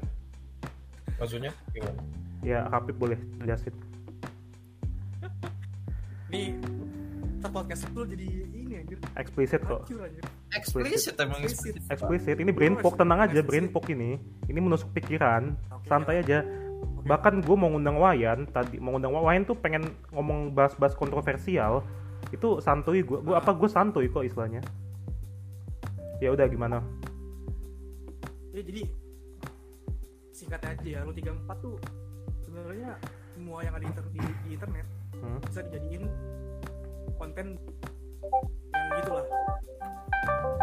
Oke, itu siapa itu? Sorry. Siapa tuh? Si Aldi anjir. Oke, jadi intinya apa yang ada di internet tuh boleh oke. Nah, ya. Berarti orang-orang yang suka komen-komen itu biasanya yang hatinya lagi ngomong, alam bawah sadar dia yang lagi ngomong, men. Betul. Ngerti nggak? Jadi lu nggak mungkin dong, lu misalkan contoh nih ya, lu sebagai diri lu sendiri, Pip, lu ngomong ke Valeria Pola itu misalkan ya, weh mbak, ngewe yuk, gitu. Nggak mungkin dong. Ke orangnya langsung, yang lagi face to face, nggak mungkin dong ngomong kayak begitu, ya kan? Pasti mikir lagi dong. Nggak sopan, pasti. Kalau di komen Instagram, ya kan, lu bebas aja ekspresiin itu. Dan orang kalau misalkan nggak suka, si Valerie Pola nggak suka dengan komentar lu, boleh aja dan lu bisa kabur gitu loh. Ngerti nggak maksud gua? Iya. Nah, itulah kenapa selebgram juga melakukan itu, karena dia berpikir, ya udah ini Instagram gua kok, gua mau ngakuin apa yang gua suka, boleh dong, ya kan? Ada sebuah freedom of expression di situ kan? Ya kan, makanya dia mau nyampe nggak pakai busana sekalipun itu merupakan hak dia kan. Beda kalau misalkan dia ke jalanan, ya kan, dia ke jalanan terus dia ketemu fansnya terus dia langsung buka busana kan nggak mungkin kayak begitu kan. Nah yang di Instagram itu Pip One, sebelum dia ngeposting belahan dadanya itu di Instagram, pasti dia juga mikir dong, oh ini jelek nih, ganti pose ah gitu, jangan di post, pasti mereka mikir gitu juga kan. Yeah. Sama kayak podcast yang di The Butch Production yang episode berapa tuh Pip? Yang lu yang host yang tentang George Orson Welles, siapa namanya? Orson siapa tuh? George Olsen. Hah? George Olsen. Ya George Olsen, dia kan pasti mikir-mikir dulu kan. Sebelum dia melakukan broadcast itu pasti ada sebuah rencana kan. Ya kan? Nah, sama juga halnya sama selebgram ini, pasti dia sebelum ngeposting, pasti dia mikir dulu apa yang ingin diposting. Ya kan? Gak mungkin dia sembarangan ngeposting, kalaupun iya itu pun sebuah kecelakaan, sebuah ketidaksadaran selebgram itu untuk apa saat mengupload foto gitu loh. Dan ujung-ujungnya dihapus gitu kan.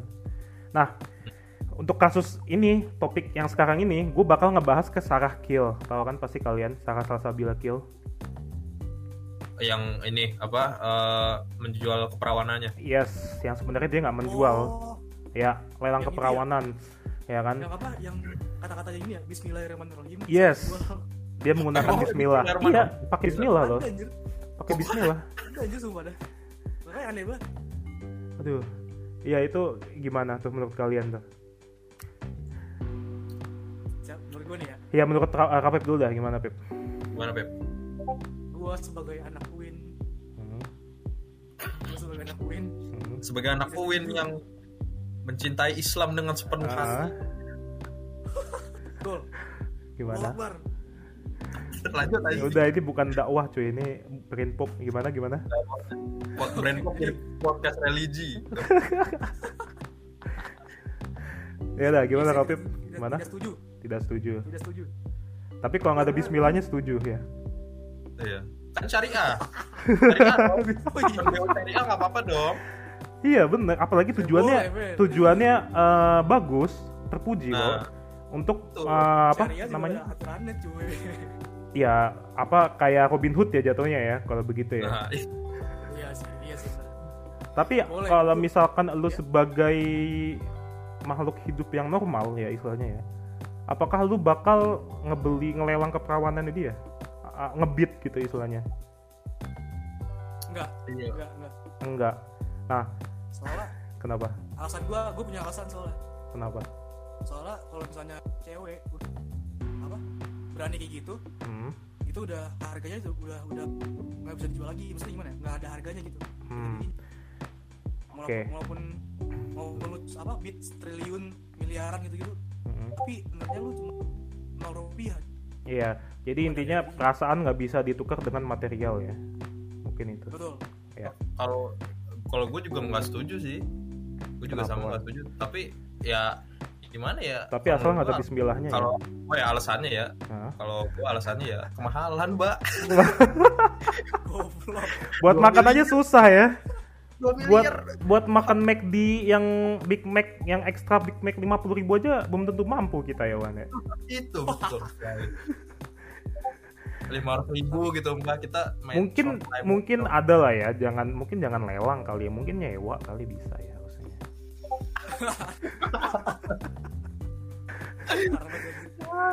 Ya oke, ini gue di samping ngajak jelekin Mbak Salsabila Keyl ini, gue juga di sini ada satir-satir sama sarkasme ya. Ini si Mbak Sarah ini mikir nggak sih sebelum dia posting ini? Ya kan dia tuh ngeposting dirinya begitu untuk masyarakat yang berskala luas. Masa dia nggak memikirkan itu sebelumnya, sebelum ngeposting hal begitu yang dimana kita sudah negara Indonesia itu sudah sensitif sekali hal-hal yang berbau agama, betul kan? Nah, yang begitu Mbak Sarah Salsabila Keyl ini masa nggak sensitif gitu loh? Ya kan mereka pengen satir, si Mbak Sarah ini pengen satir, tapi salah caranya gitu loh. Kenapa harus melelang keperawanan? Ya kan? Kata gue sih ya, kalau kata gue tuh dia tuh niat baik sebenarnya. Apa? Gitu kan. Niat baik. Niat baik kok tiba-tiba hilang jendol-jendolannya. Ya pokoknya gini, dia niat baik, donasi gitu kan, donasi sebanyak mungkin. Dengan cara segampang mungkin. Ngejual diri. Gampangan, dia jadi gampangan. Tapi kan gini Pip. Pandemi harusnya kan dia mikir ya, banyak yang hilang pekerjaan. Dan menurut gua harga 2 miliar tuh enggak make sense, men. Nah, nggak make sense. Kan dia pasarnya luas. Dia pasarnya kan Instagram dia kan luas tuh jangkauannya. Iya. Misalnya kan ada pegawai apa pegawai swasta seperti pegawai Alfamart punya 2 miliar. Terus pas pegawai apa sih pegawai-pegawai yang udah ngelelang udah menang ya. Pas datang terus si Mbak Sarah Salsabila bilang gini, tapi bohong.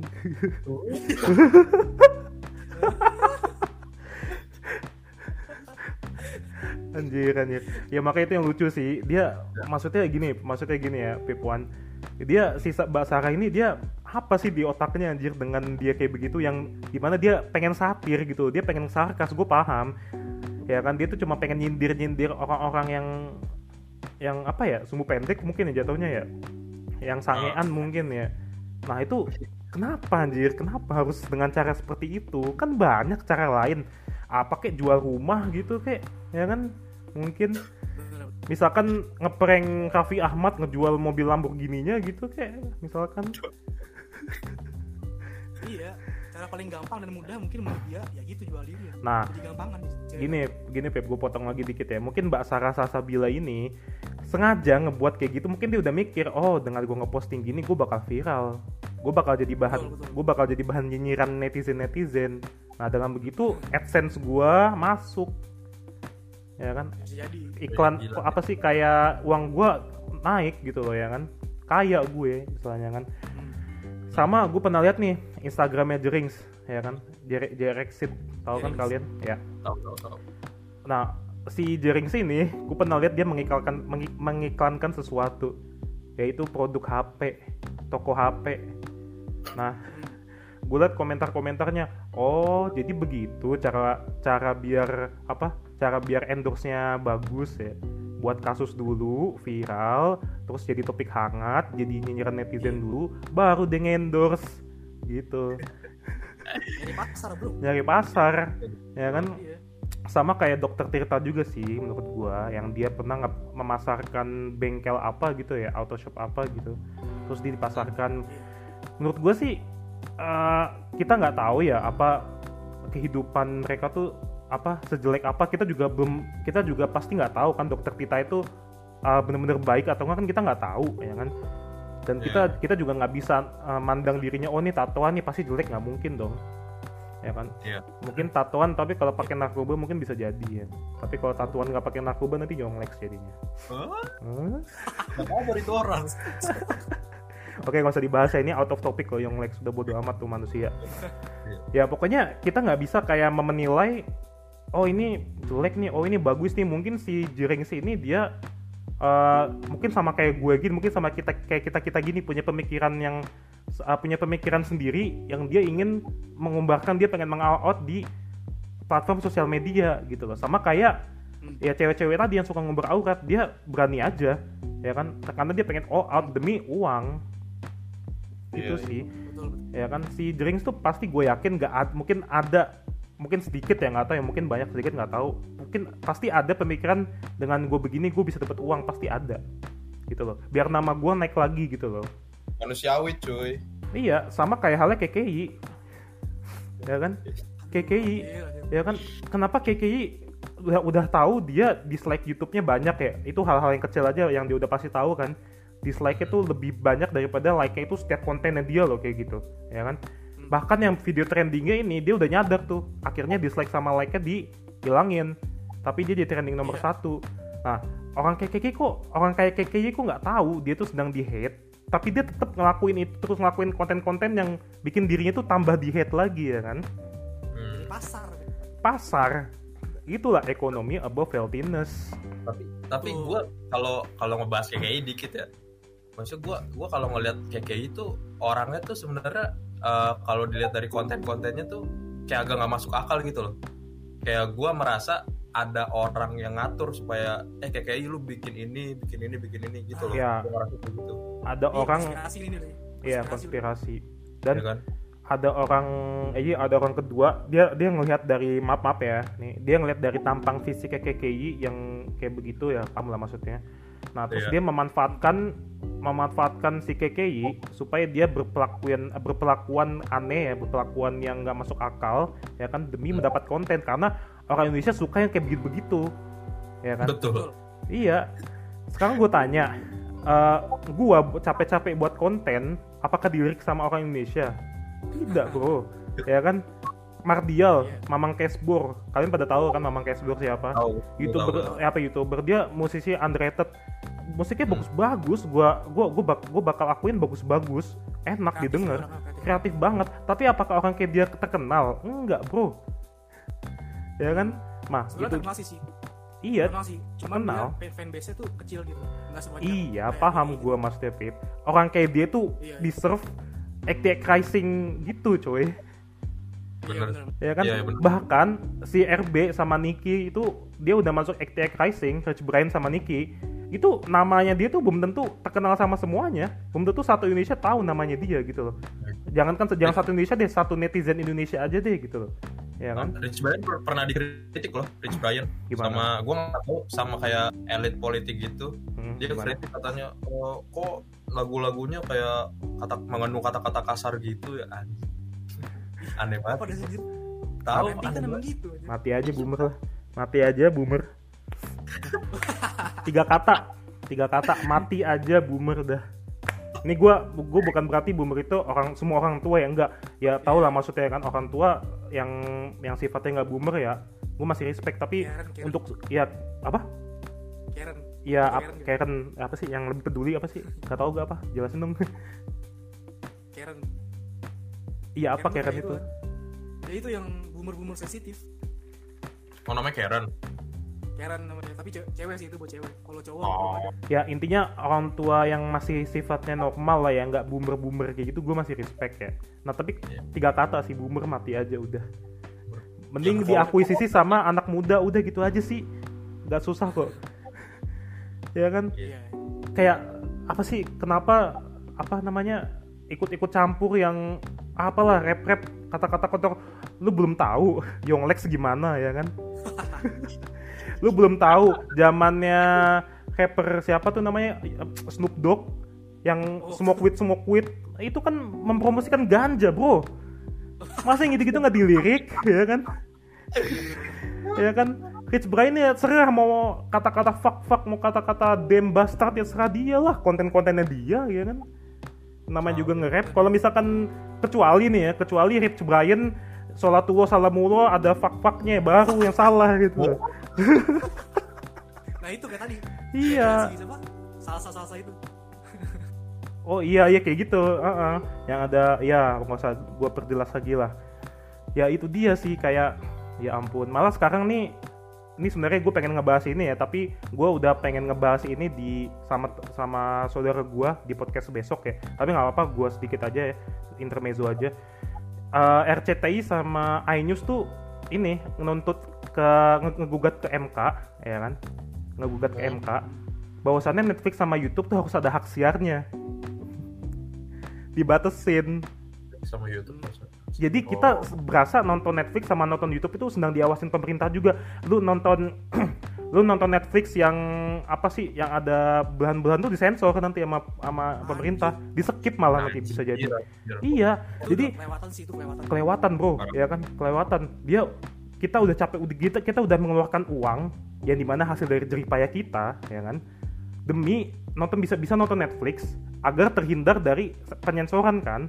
Betul kan? Iya. Nah, betul. Kita juga bayar itu pakai duit kan, ya kan? Yeah. Nah, kita berharap dengan kita sudah membayar, kita mendapatkan apa yang seharusnya kita bayar kan? Nah, kalau misalkan pemerintah seperti itu, ya sama aja kita tinggal di korut, bro. Kita tinggal di negara-negara komunis yang restrict gitu, ya kan? Benar. Apa-apa diawasin gitu. Iya, apa-apa diawasin. YouTube diawasin. Oh, Atta Halilintar nih kontennya merusak anak. Ya udah suka-suka dia gitu loh. Dia yang punya konten. Oh, kalau gitu itu loh. Saya setuju-setuju saja. Gimana? Setuju saja. Iya, setuju-setuju aja kan. Atta Halilintar saya setuju saja. Iya, bahkan KKI, Rahmawati KKI nih ya. Si KKI dia mau buat konten-konten ya serah dia. Dia terkenal ya udah rezeki dia sebenarnya sih begitu kan. Enggak ada yang namanya kita ya boleh kita ngehujat-hujat. Itu kan freedom of expression ya, speech. Freedom of speech ya, kita bebas mengungkapkan apa yang kita nggak suka kan, ya kan. Tapi apa sisanya ya terserah si pembuat kontennya itu gitu loh maksud gua. Iya. ya kan? Tinggal kita gimana sebagai netizen tuh pilih-pilih sesuai preferensi kita. Iya, dan kalau misalkan ada, oh ini nih konten Netflix nih ada yang mengandung kekerasan nih, nggak cocok untuk anak-anak. Ya lu sebagai orang tua yang ngedidik anak lu yang bener gitu loh. Sekarang udah Netflix, ada Netflix Kids, YouTube ada YouTube Kids. Ya kan, kalau misalkan anak lu dibiarin nonton kekerasan The Red Redemption gitu misalkan, ya itu salah lu sebagai parenting, sebagai orang tua gitu loh. Yeah. Ya kan, kalau misalkan lu sebagai orang tua, kalau misalkan lu sebagai orang tua lu suka mabuk-mabukan, ya otomatis anak lu niru kan. Yeah. Nah, kalau lu sebagai orang tua melarang anak lu untuk nonton yang berbau-bau yang kekerasan gitu, otomatis anak lu bakal apa ngikutin kan. Gitu loh, kedepannya juga bakal menghasilkan generasi yang diharapkan generasi-generasi yang bagus, karena setiap anak-anak di Indonesia, dunia kalau perlu ya, dia sudah punya filter sendiri setiap orang tua gitu loh. Jadi nggak ada yang namanya salah pergaulan lagi, karena orang tua sudah mendidik dengan benar. Makanya kalau misalkan mau nikah, kalau misalkan mau punya anak itu mikir-mikir dulu, jangan langsung gue udah sange nih nikah yuk, jangan begitu. Iya sih bener kan. Gue agak kasihan sih sekarang sama misalkan konten kreator gitu. Maksudnya mereka harus dituntut supaya mengajarkan moral yang baik ke penonton-penontonnya. Iya. Gitu sih. Itulah yang terjadi sama Coki Pardede. Kalau kalian pendengar pada tahu Coki Pardede itu siapa? Dia itu merupakan temannya MLI, temannya Tretan Muslim. Dia juga di organisasi Majelis Ulama Indonesia ya kan ya. Nah, Coki Pardede itu dituntut sama SJW, dituntut sama penonton-penontonnya untuk supaya memberi moral gitu loh, pesan moral di setiap videonya. Sama polisi moral. Nah, itu dia. Lah, kalau misalkan lu enggak suka, jadi intinya gini sih gampangnya sih ya Wan ya, Pip ya. Kalau lu enggak suka dengan kontennya, kan ada tuh teknologi yang namanya uninstall. Ada yang namanya unsubscribe, ya kan? Ada teknologi yang kayak begitu, unfollow. Kenapa enggak begitu aja? Ya kan? Sisanya terserah si Coki Pardede-nya misalkan dia berbuat dosa apalah buat kontennya bikin berbuat dosa, ya terserah dia. Bahkan yang di deep web bro, yang di deep web ya kan, yang ada konten ngejual daging manusia, yang ngejual anak kecil gitu kan, perdagangan anak kecil, ya itu terserah dia, yang dosa dia kan, gitu loh maksud gua. Kalau misalkan kita mengikuti, ya udah kita artinya kita juga mendukung gitu loh maksud gua. Justru yang harus kita lakukan adalah yang misalkan konten-konten di web itu, ya kita mau ngapain gitu loh. Itu aja perdagangan secara anonimus, ya kan. Dan untuk perdagangan anak kecil itu supaya tidak terjadi lagi, peran orang tua kembali lagi bro, ya kan. Gitu aja sih, simpelnya sih, ya kan. Kenapa harus dipersulit dengan polisi moral itu? Aduh, nggak banget dah menurut gue. Kalau kata gue sih, zaman-zaman sekarang tuh umur sama milenial tuh lagi transisi. Gimana? Umur sama milenial. Oh, boomer sama milenial ya? Umur sama milenial. Oke. Heeh. Jadi kita kan di tengah-tengah nih. Kita kan kayak kita Gen Z apa bukan sih? Milenial nih kita. Gen Z. Hmm. Gen Z gitu ya. Iya. Jadi pas kayak gini nih, boomer tuh pada bingung cuy.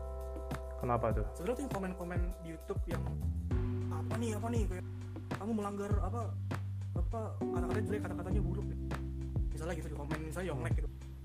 Komen-komennya pada. Nah itu kalau lu telusuri lagi, orang-orang yang komen itu umurnya tuh udah 30-an kebanyakan. Iya. Masih ada yang emang ada yang milenial juga. Iya, oke. Okay. Bahkan ada yang Gen Z juga, ada yang kecil juga yang ngomong kayak gitu. Tapi kebanyakan tuh kalau kita cari lagi, foto profil tuh foto bapak lah, emak gitu-gitu. Nah itu mereka tuh lagi transisi cuy. Ya sih. Mereka nggak siap. Tipe-tipe boomer yang gini, tipe-tipe boomer dia kalau pengen tahu kehidupan anak muda dia search di Google, cara gaul ala anak muda kayak begitu. Iya. Iya. Iya dong, bener dong. Dengan dia nyari jokes-jokes yang nih jokes terlucu, itu menurut anak muda udah lucu, ya kan? Iya. Itu sih menurut gua. Gimana Beb, lanjut lagi? Iya, jadi intinya tuh menurut gua mereka belum siap. Nah, nanti di zaman-zaman kita jadi bapak-bapak tua, gua harap sih sama-sama kayak gini nih, SJW lah, roster boomer gitulah, itu bakal hilang cuy. Jelas ya, karena ya gimana ya, kalau misalkan kita bilang boomer itu sebenarnya dia ada tuntutan tersendiri sih Pip.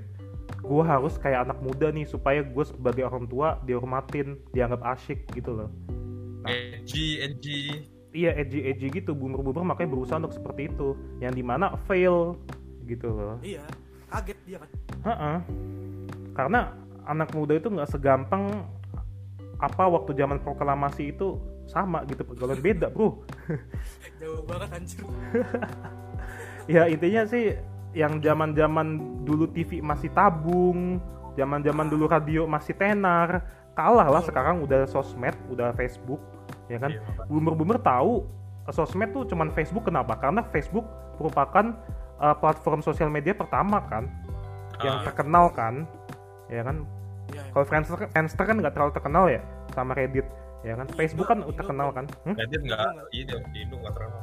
Iya, Facebook kan udah gampang registrasinya kan, udah terus paling terkenal kan. Nah makanya boomer pada mengakui sisi Facebook kan. Nah makanya itu dia, boomer merasa kalau udah punya Facebook tuh ya udah, gue udah gaul gitu. Nah sayangnya di Facebook banyak buat hoax gitu kan ya. Iya. Wow. Dan boomer menyerap itu. Akhirnya Facebook yang hoax di Facebook itu disebar ke grup WA, WhatsApp. Nah, aduh anjir, gue malu banget baca grup WhatsApp. Iya kayak gitu. Akhirnya nyebar. Lalu tau gak sih yang kata kejadian ini apa, bayi ngomong telur rebus bisa ngilangin COVID. Aduh, iya, itu nggak banget bro, itu nggak banget cuy. Nggak banget sih. Jadi tuh, lu tau gak sih ujung-ujung apa? Awal-awalnya gimana? Jadi sebenarnya tuh akun meme ngebuat meme kayak gitu aja. Jadi makan telur rebus sebelum jam 12 malam. Gue jadi ingat sesuatu Pip. Satir apa gimana? Iya satir sih, jokes doang sih, jokes. Kayak meme-nya Alvin, tau gak sih? Iya, meme sama Alvin. Ditelan bulat-bulat sama si. Iya, ditelan gitu loh. Iya. Kayak ini apa sih? Gue pernah ngeliat meme ini. Jangan keseringan main game di HP. Nanti matanya kayak orang ini. Padahal orangnya itu sengaja matanya digituin. Ingat nggak? Matanya dibikin belok-belok kayak gitu sengaja kan? Iya. Iya, pernah tahu kan kalian. Terus akhirnya boomer ya nyerap. Oh, kamu jangan main game ya, kamu jangan main game nanti kamu kayak begini matanya. Bitch, please. Iya, mereka tuh kaget. Iya. Informasi cepat media sosial gitu kan terlalu cepat buat mereka. Iya, terlalu cepat kok. Enggak di apa sih? Enggak di research lagi gitu loh. Betul. Pas udah diambil langsung ditaruh, dipegang bulat-bulat. Mikirnya lahir ngomong COVID anjir. Iya anjir, sumpah bangsat banget. Mikirnya ini kali ya, dia mikirnya informasi sosmed tuh kayak koran cuy. Udah pasti trusted. Kan zaman dulu koran tuh udah pasti trusted kan, enggak ada hoax kan. Iya sih. Ya kan? Iya, hoax bener. Mulai dari zaman internet tuh udah mulai berkembang kan. Benar. Itu sih yang salah sih sebenarnya, tapi kita sih enggak bisa menyalahkan ya. Kita ambil sisi positifnya. Mungkin mereka sudah mempunyai kebiasaan seperti itu sejak dulu. Ya kan, yang namanya informasi dari yang orang yang nggak dia kenal, ya kan, dia mikirnya gini, untungnya apa sih dia bohong sama kita gitu loh, maksud gue.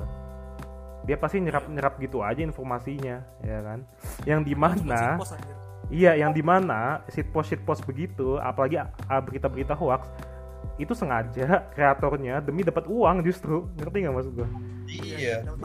Iya dapat pasar, tapi boomer nggak mikir yang ya udahlah, dia mikirnya ngapain sih lu bohong, orang gua aja nggak kenal sama lu, ya kan gitu loh. Lucu sih. Ini dari perkataan juga tadi tuh, boomer tuh terlalu cepat apa masa-masa transisi itu buat mereka terlalu cepat. Iya, makanya ya kita di Indonesia ini nggak bakal bisa maju bro kalau boomer terus yang mimpin. Nah makanya gua juga nggak setuju sebenarnya sosial media tuh dimainin sama boomer anjir. Mending boomer apa ngobrol langsung aja udahlah, rapat ini rapat meja bundar aja lah, ya kan. Mending apa namanya baca koran aja lah, ya kan. Nah udah, baca koran zaman dulu aja udah pasti trusted ya beritanya dulu sih, tapi udah mending nggak usah ya ini apa TV aja lah yang udah pasti ini. yang udah pasti free to air TV, atau enggak kalau mau naik sedikit kastanya nonton CNN yang luar negeri itu, ya kan? Boleh, boleh. Nah. Kalau koran lampu hijau aja udah cukup. Ah iya, koran lampu hijau, bener. Ini apa, gue pernah jadi ingat sesuatu. Orang tua gue dulu kan gue dulu tahu babe nggak kalian?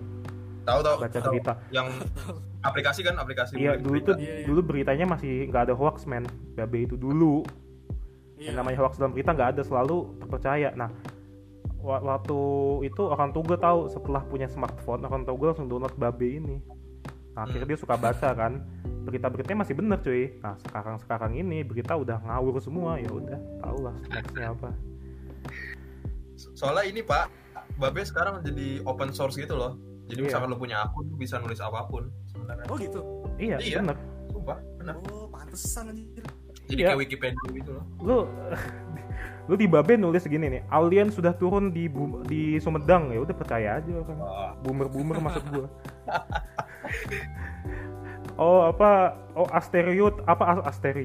Asteroid udah nyampe di Jagakarsa, ya udah percaya aja cuy.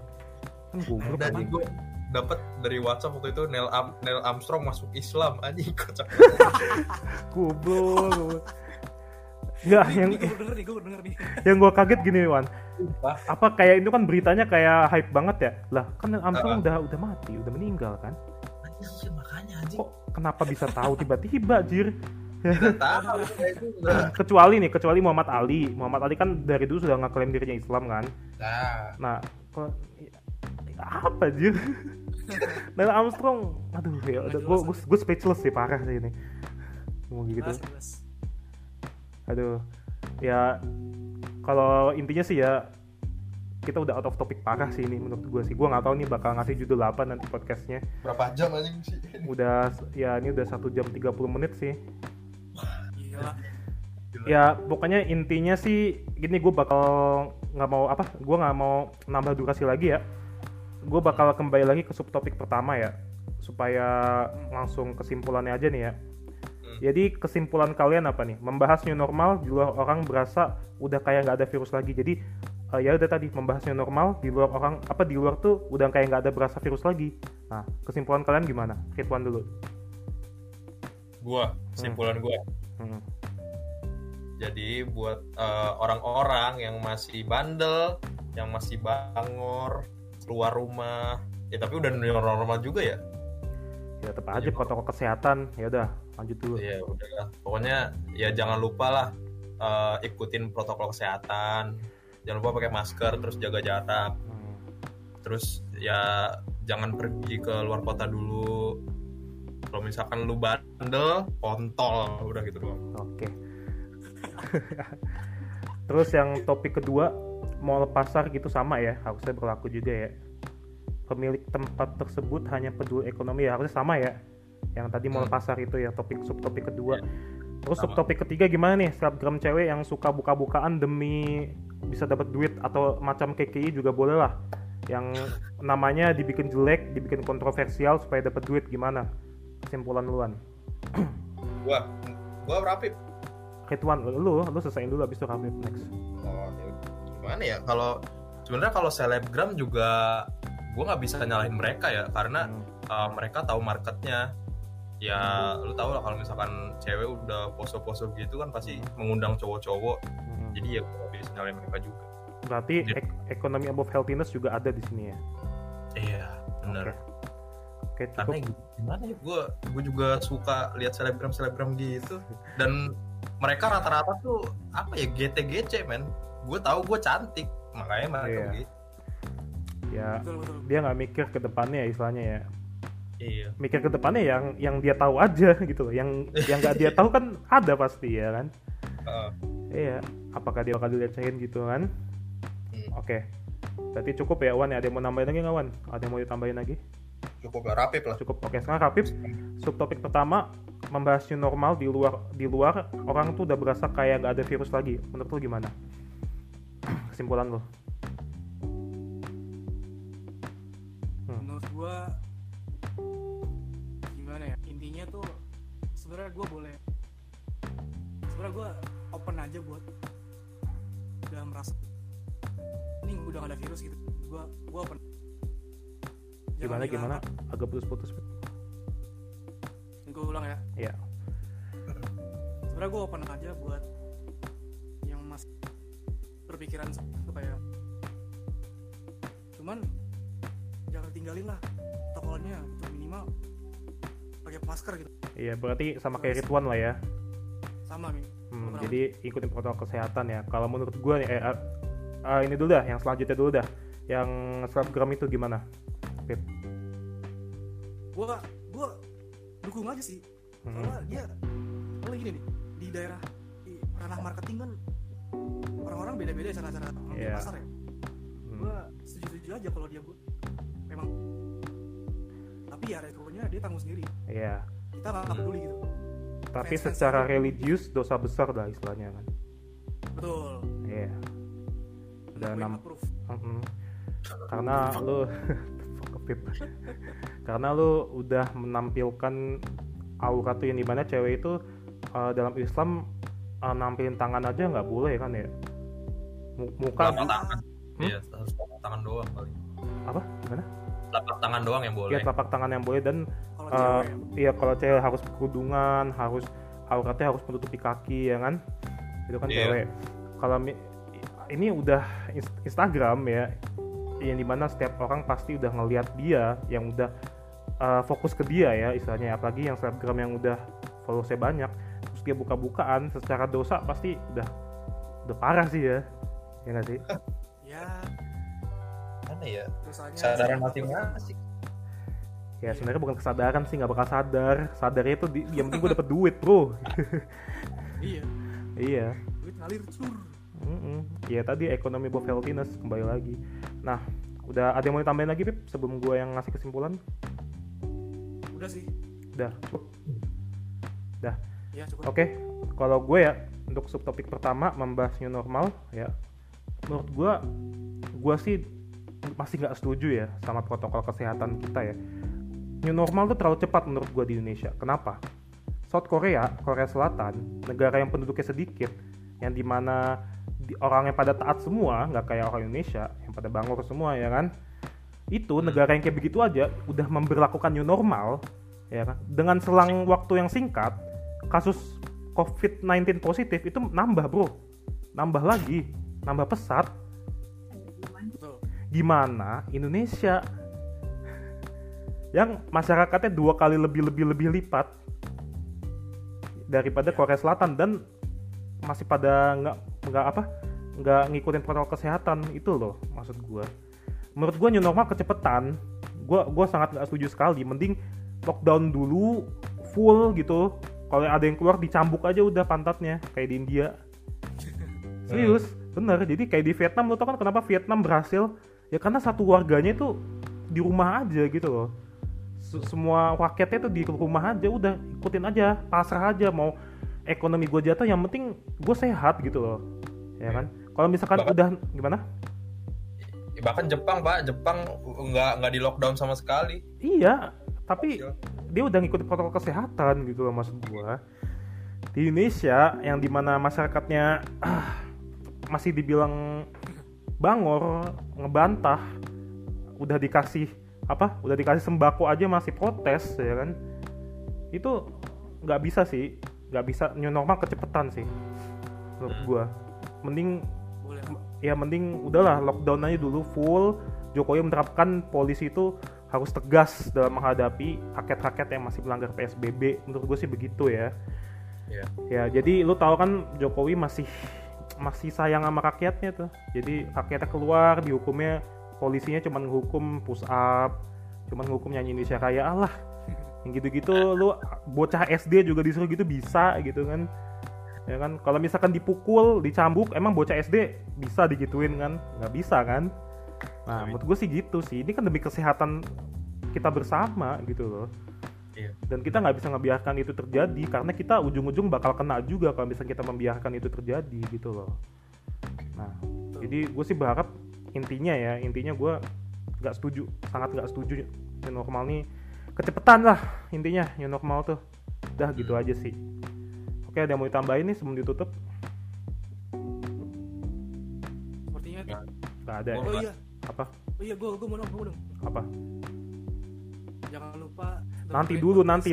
Maksudnya tambahin dulu topiknya. Nanti ada promosi. Santai. Ada yang mau. Iya. Gimana? Ya, oke. Gak ada? Gak ada. Oke. Berarti kita sekarang ke sesi promo si pintar.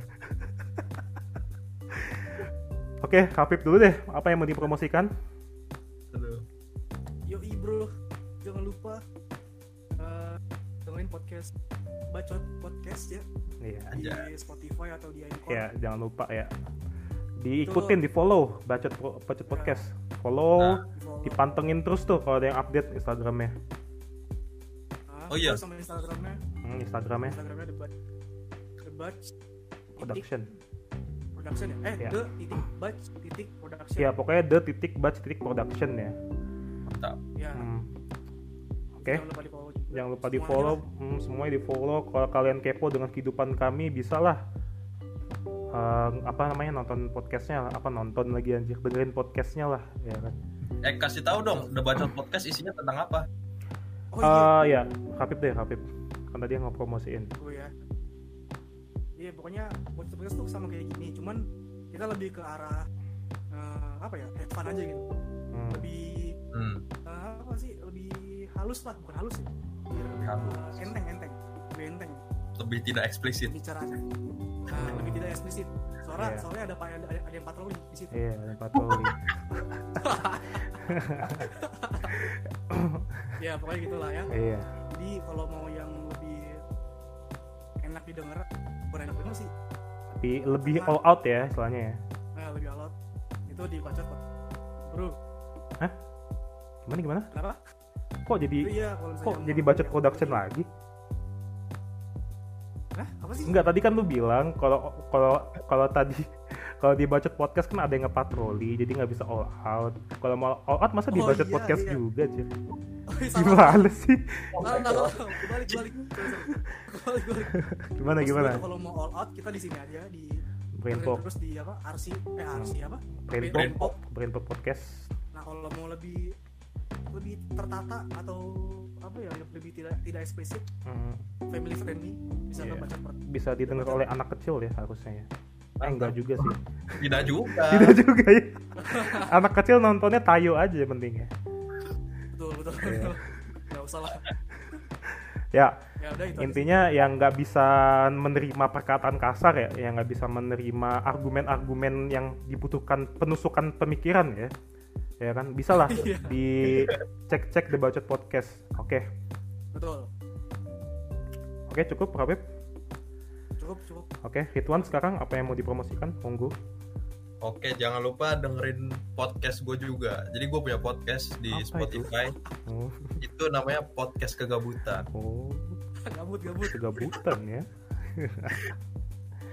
Dia punya podcast tentu isinya tentang segala keresahan gue lah, dari yang absurd sampai kayak news terkini gitulah. Okay. Kayak itu ya, kayak apa, audiolog ya?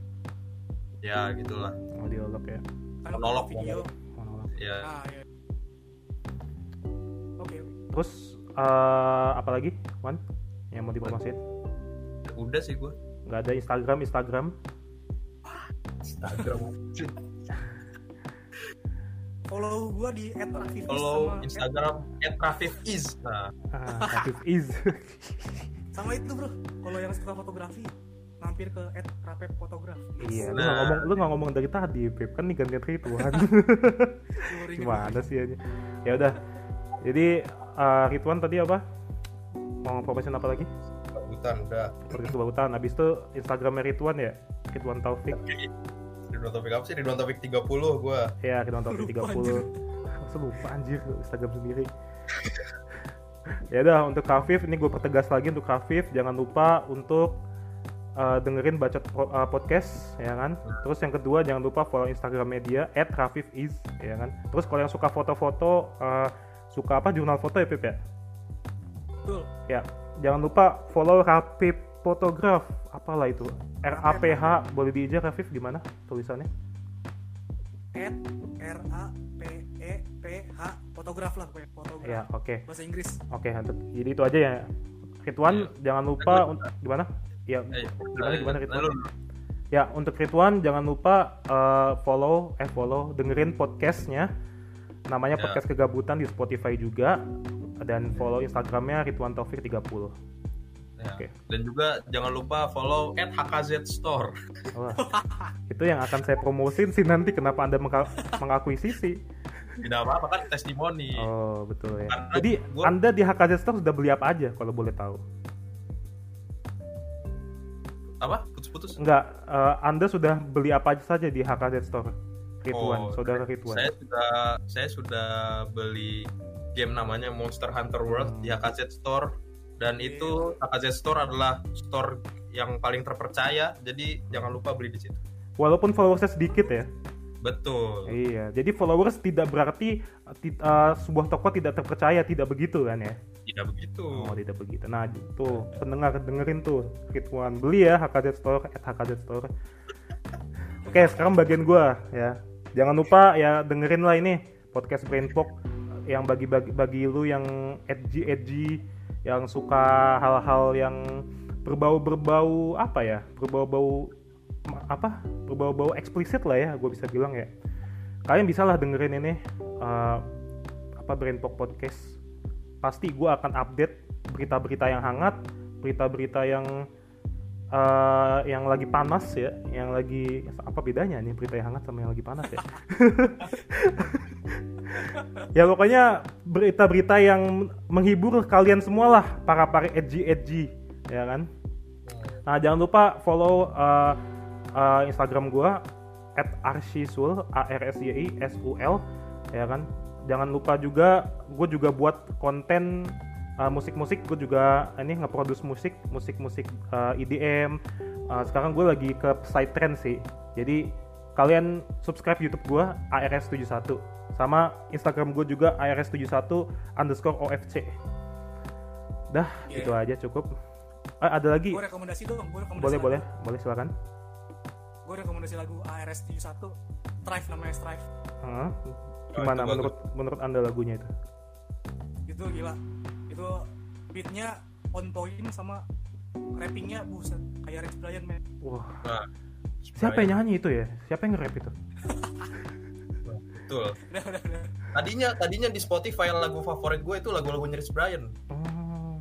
Terus tapi jadi sekarang gue sering denger R71. Wah. Jadi bukan ke Spotify lagi ya, ke SoundCloud sekarang nggak jadinya ya. Oh nggak ada. Oh pindah haluan. Iya pindah haluan. Anda takut bersaing apa gimana? Tidak dong, saya mencari yang gratis. Oh iya. Ya udah, pokoknya thank you yang udah dengerin para pendengar supaya kalian jangan serius lah nanggepin ini, kita juga cuman bertukar pikiran. Tapi yang kalau mau serius ya silahkan, itu urusan kalian. Gua nggak menyuruh ya istilahnya ya. Dah gitu aja. Sekian. Brainpoke Podcast episode 2 bersama gue Arsy Sultoni dan dua sahabat gue Raffi dan Ridwan undur diri. Wassalamualaikum warahmatullahi wabarakatuh. Waalaikumsalam. Terima kasih.